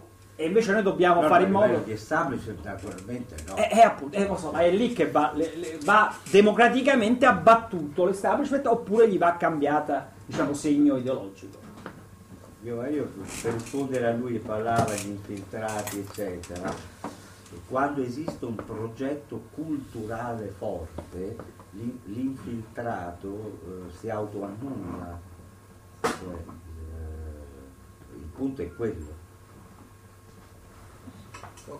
È, è il punto interrogativo enorme del Movimento a 5 Stelle che non ha un progetto culturale a monte sul quale reggere tutta quanta l'impalcatura di un'idea contro i partiti contro la corruzione dilagante che, che, che è troppo facile.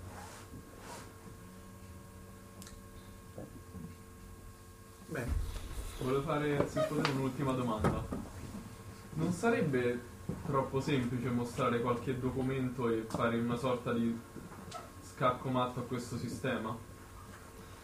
Guarda, se ti riferisci ai documenti relativi, perché forse, non so per chi non lo sapesse, eh, questo lavoro di questo libro e di quelli che verranno è basato sul studio da parte di un'equipe, da me supervisionata, di diversi fratelli, di alcuni documenti appartenenti a degli archivi massonici privati. eh, eh, e quindi mi è stata posta l'obiezione, eh, ma tu qui racconti queste cose, ma dove sono i documenti, no? A parte che mi è venuto da ridere un po' perché questa obiezione la fanno gli stessi giornalisti che rispetto a Vaticano SPA, un libro di grande successo di chiare lettere che è avvenuto in 17 paesi e solo in Italia ha venduto centinaia di migliaia di copie, era un libro zeppo di documenti, anche un po' noiosetto, solo- quasi solo documenti.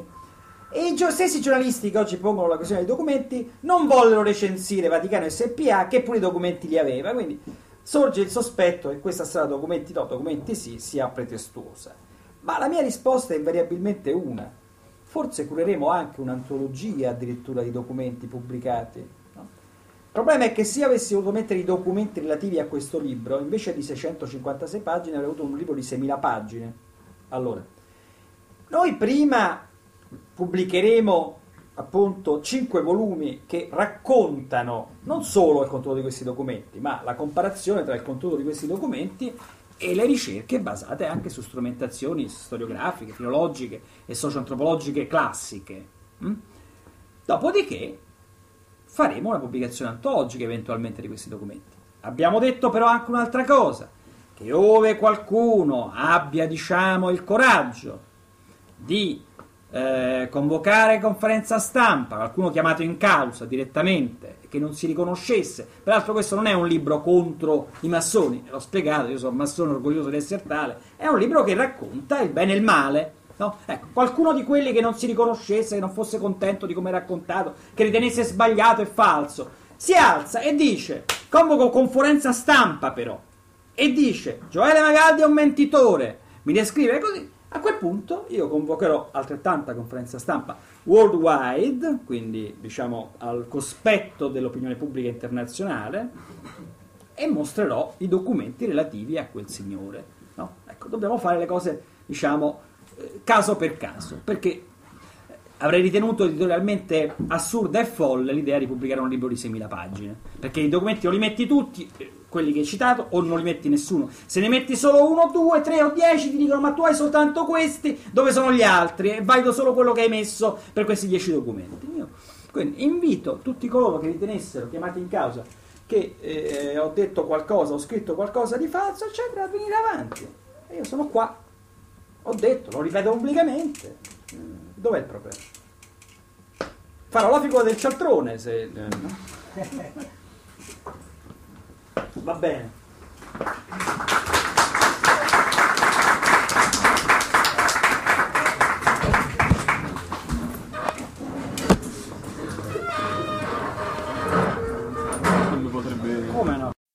As humans, we're naturally driven by the search for better. But when it comes to hiring, the best way to search for a candidate isn't to search at all. Don't search, match with Indeed. When I was looking to hire someone, it was so slow and overwhelming. I wish I had used Indeed. If you need to hire, you need Indeed. Indeed is your matching and hiring platform with over 350 million global monthly visitors, according to Indeed data, and a matching engine that helps you find quality candidates fast. Ditch the busy work. Use Indeed for scheduling, screening, and messaging so you can connect with candidates faster. And Indeed doesn't just help you hire faster. 93% of employers agree Indeed delivers the highest quality matches compared to other job sites, according to a recent Indeed survey. And listeners of this show will get a $75 sponsored job credit to get your jobs more visibility at Indeed.com slash podcast. That's Indeed.com slash podcast. Terms and conditions apply. With Lucky Land slots, you can get lucky just about anywhere. Dearly beloved, we are gathered here today to. Has anyone seen the bride and groom? Sorry, sorry, we're here. We were getting lucky in the limo and we lost track of time. No, Lucky Land Casino, with cash prizes that add up quicker than a guest registry. In that case, I pronounce you lucky. Play for free at LuckyLandSlots.com. Daily bonuses are waiting. No purchase necessary. Void where prohibited by law. 18 plus. Terms and conditions apply. See website for details.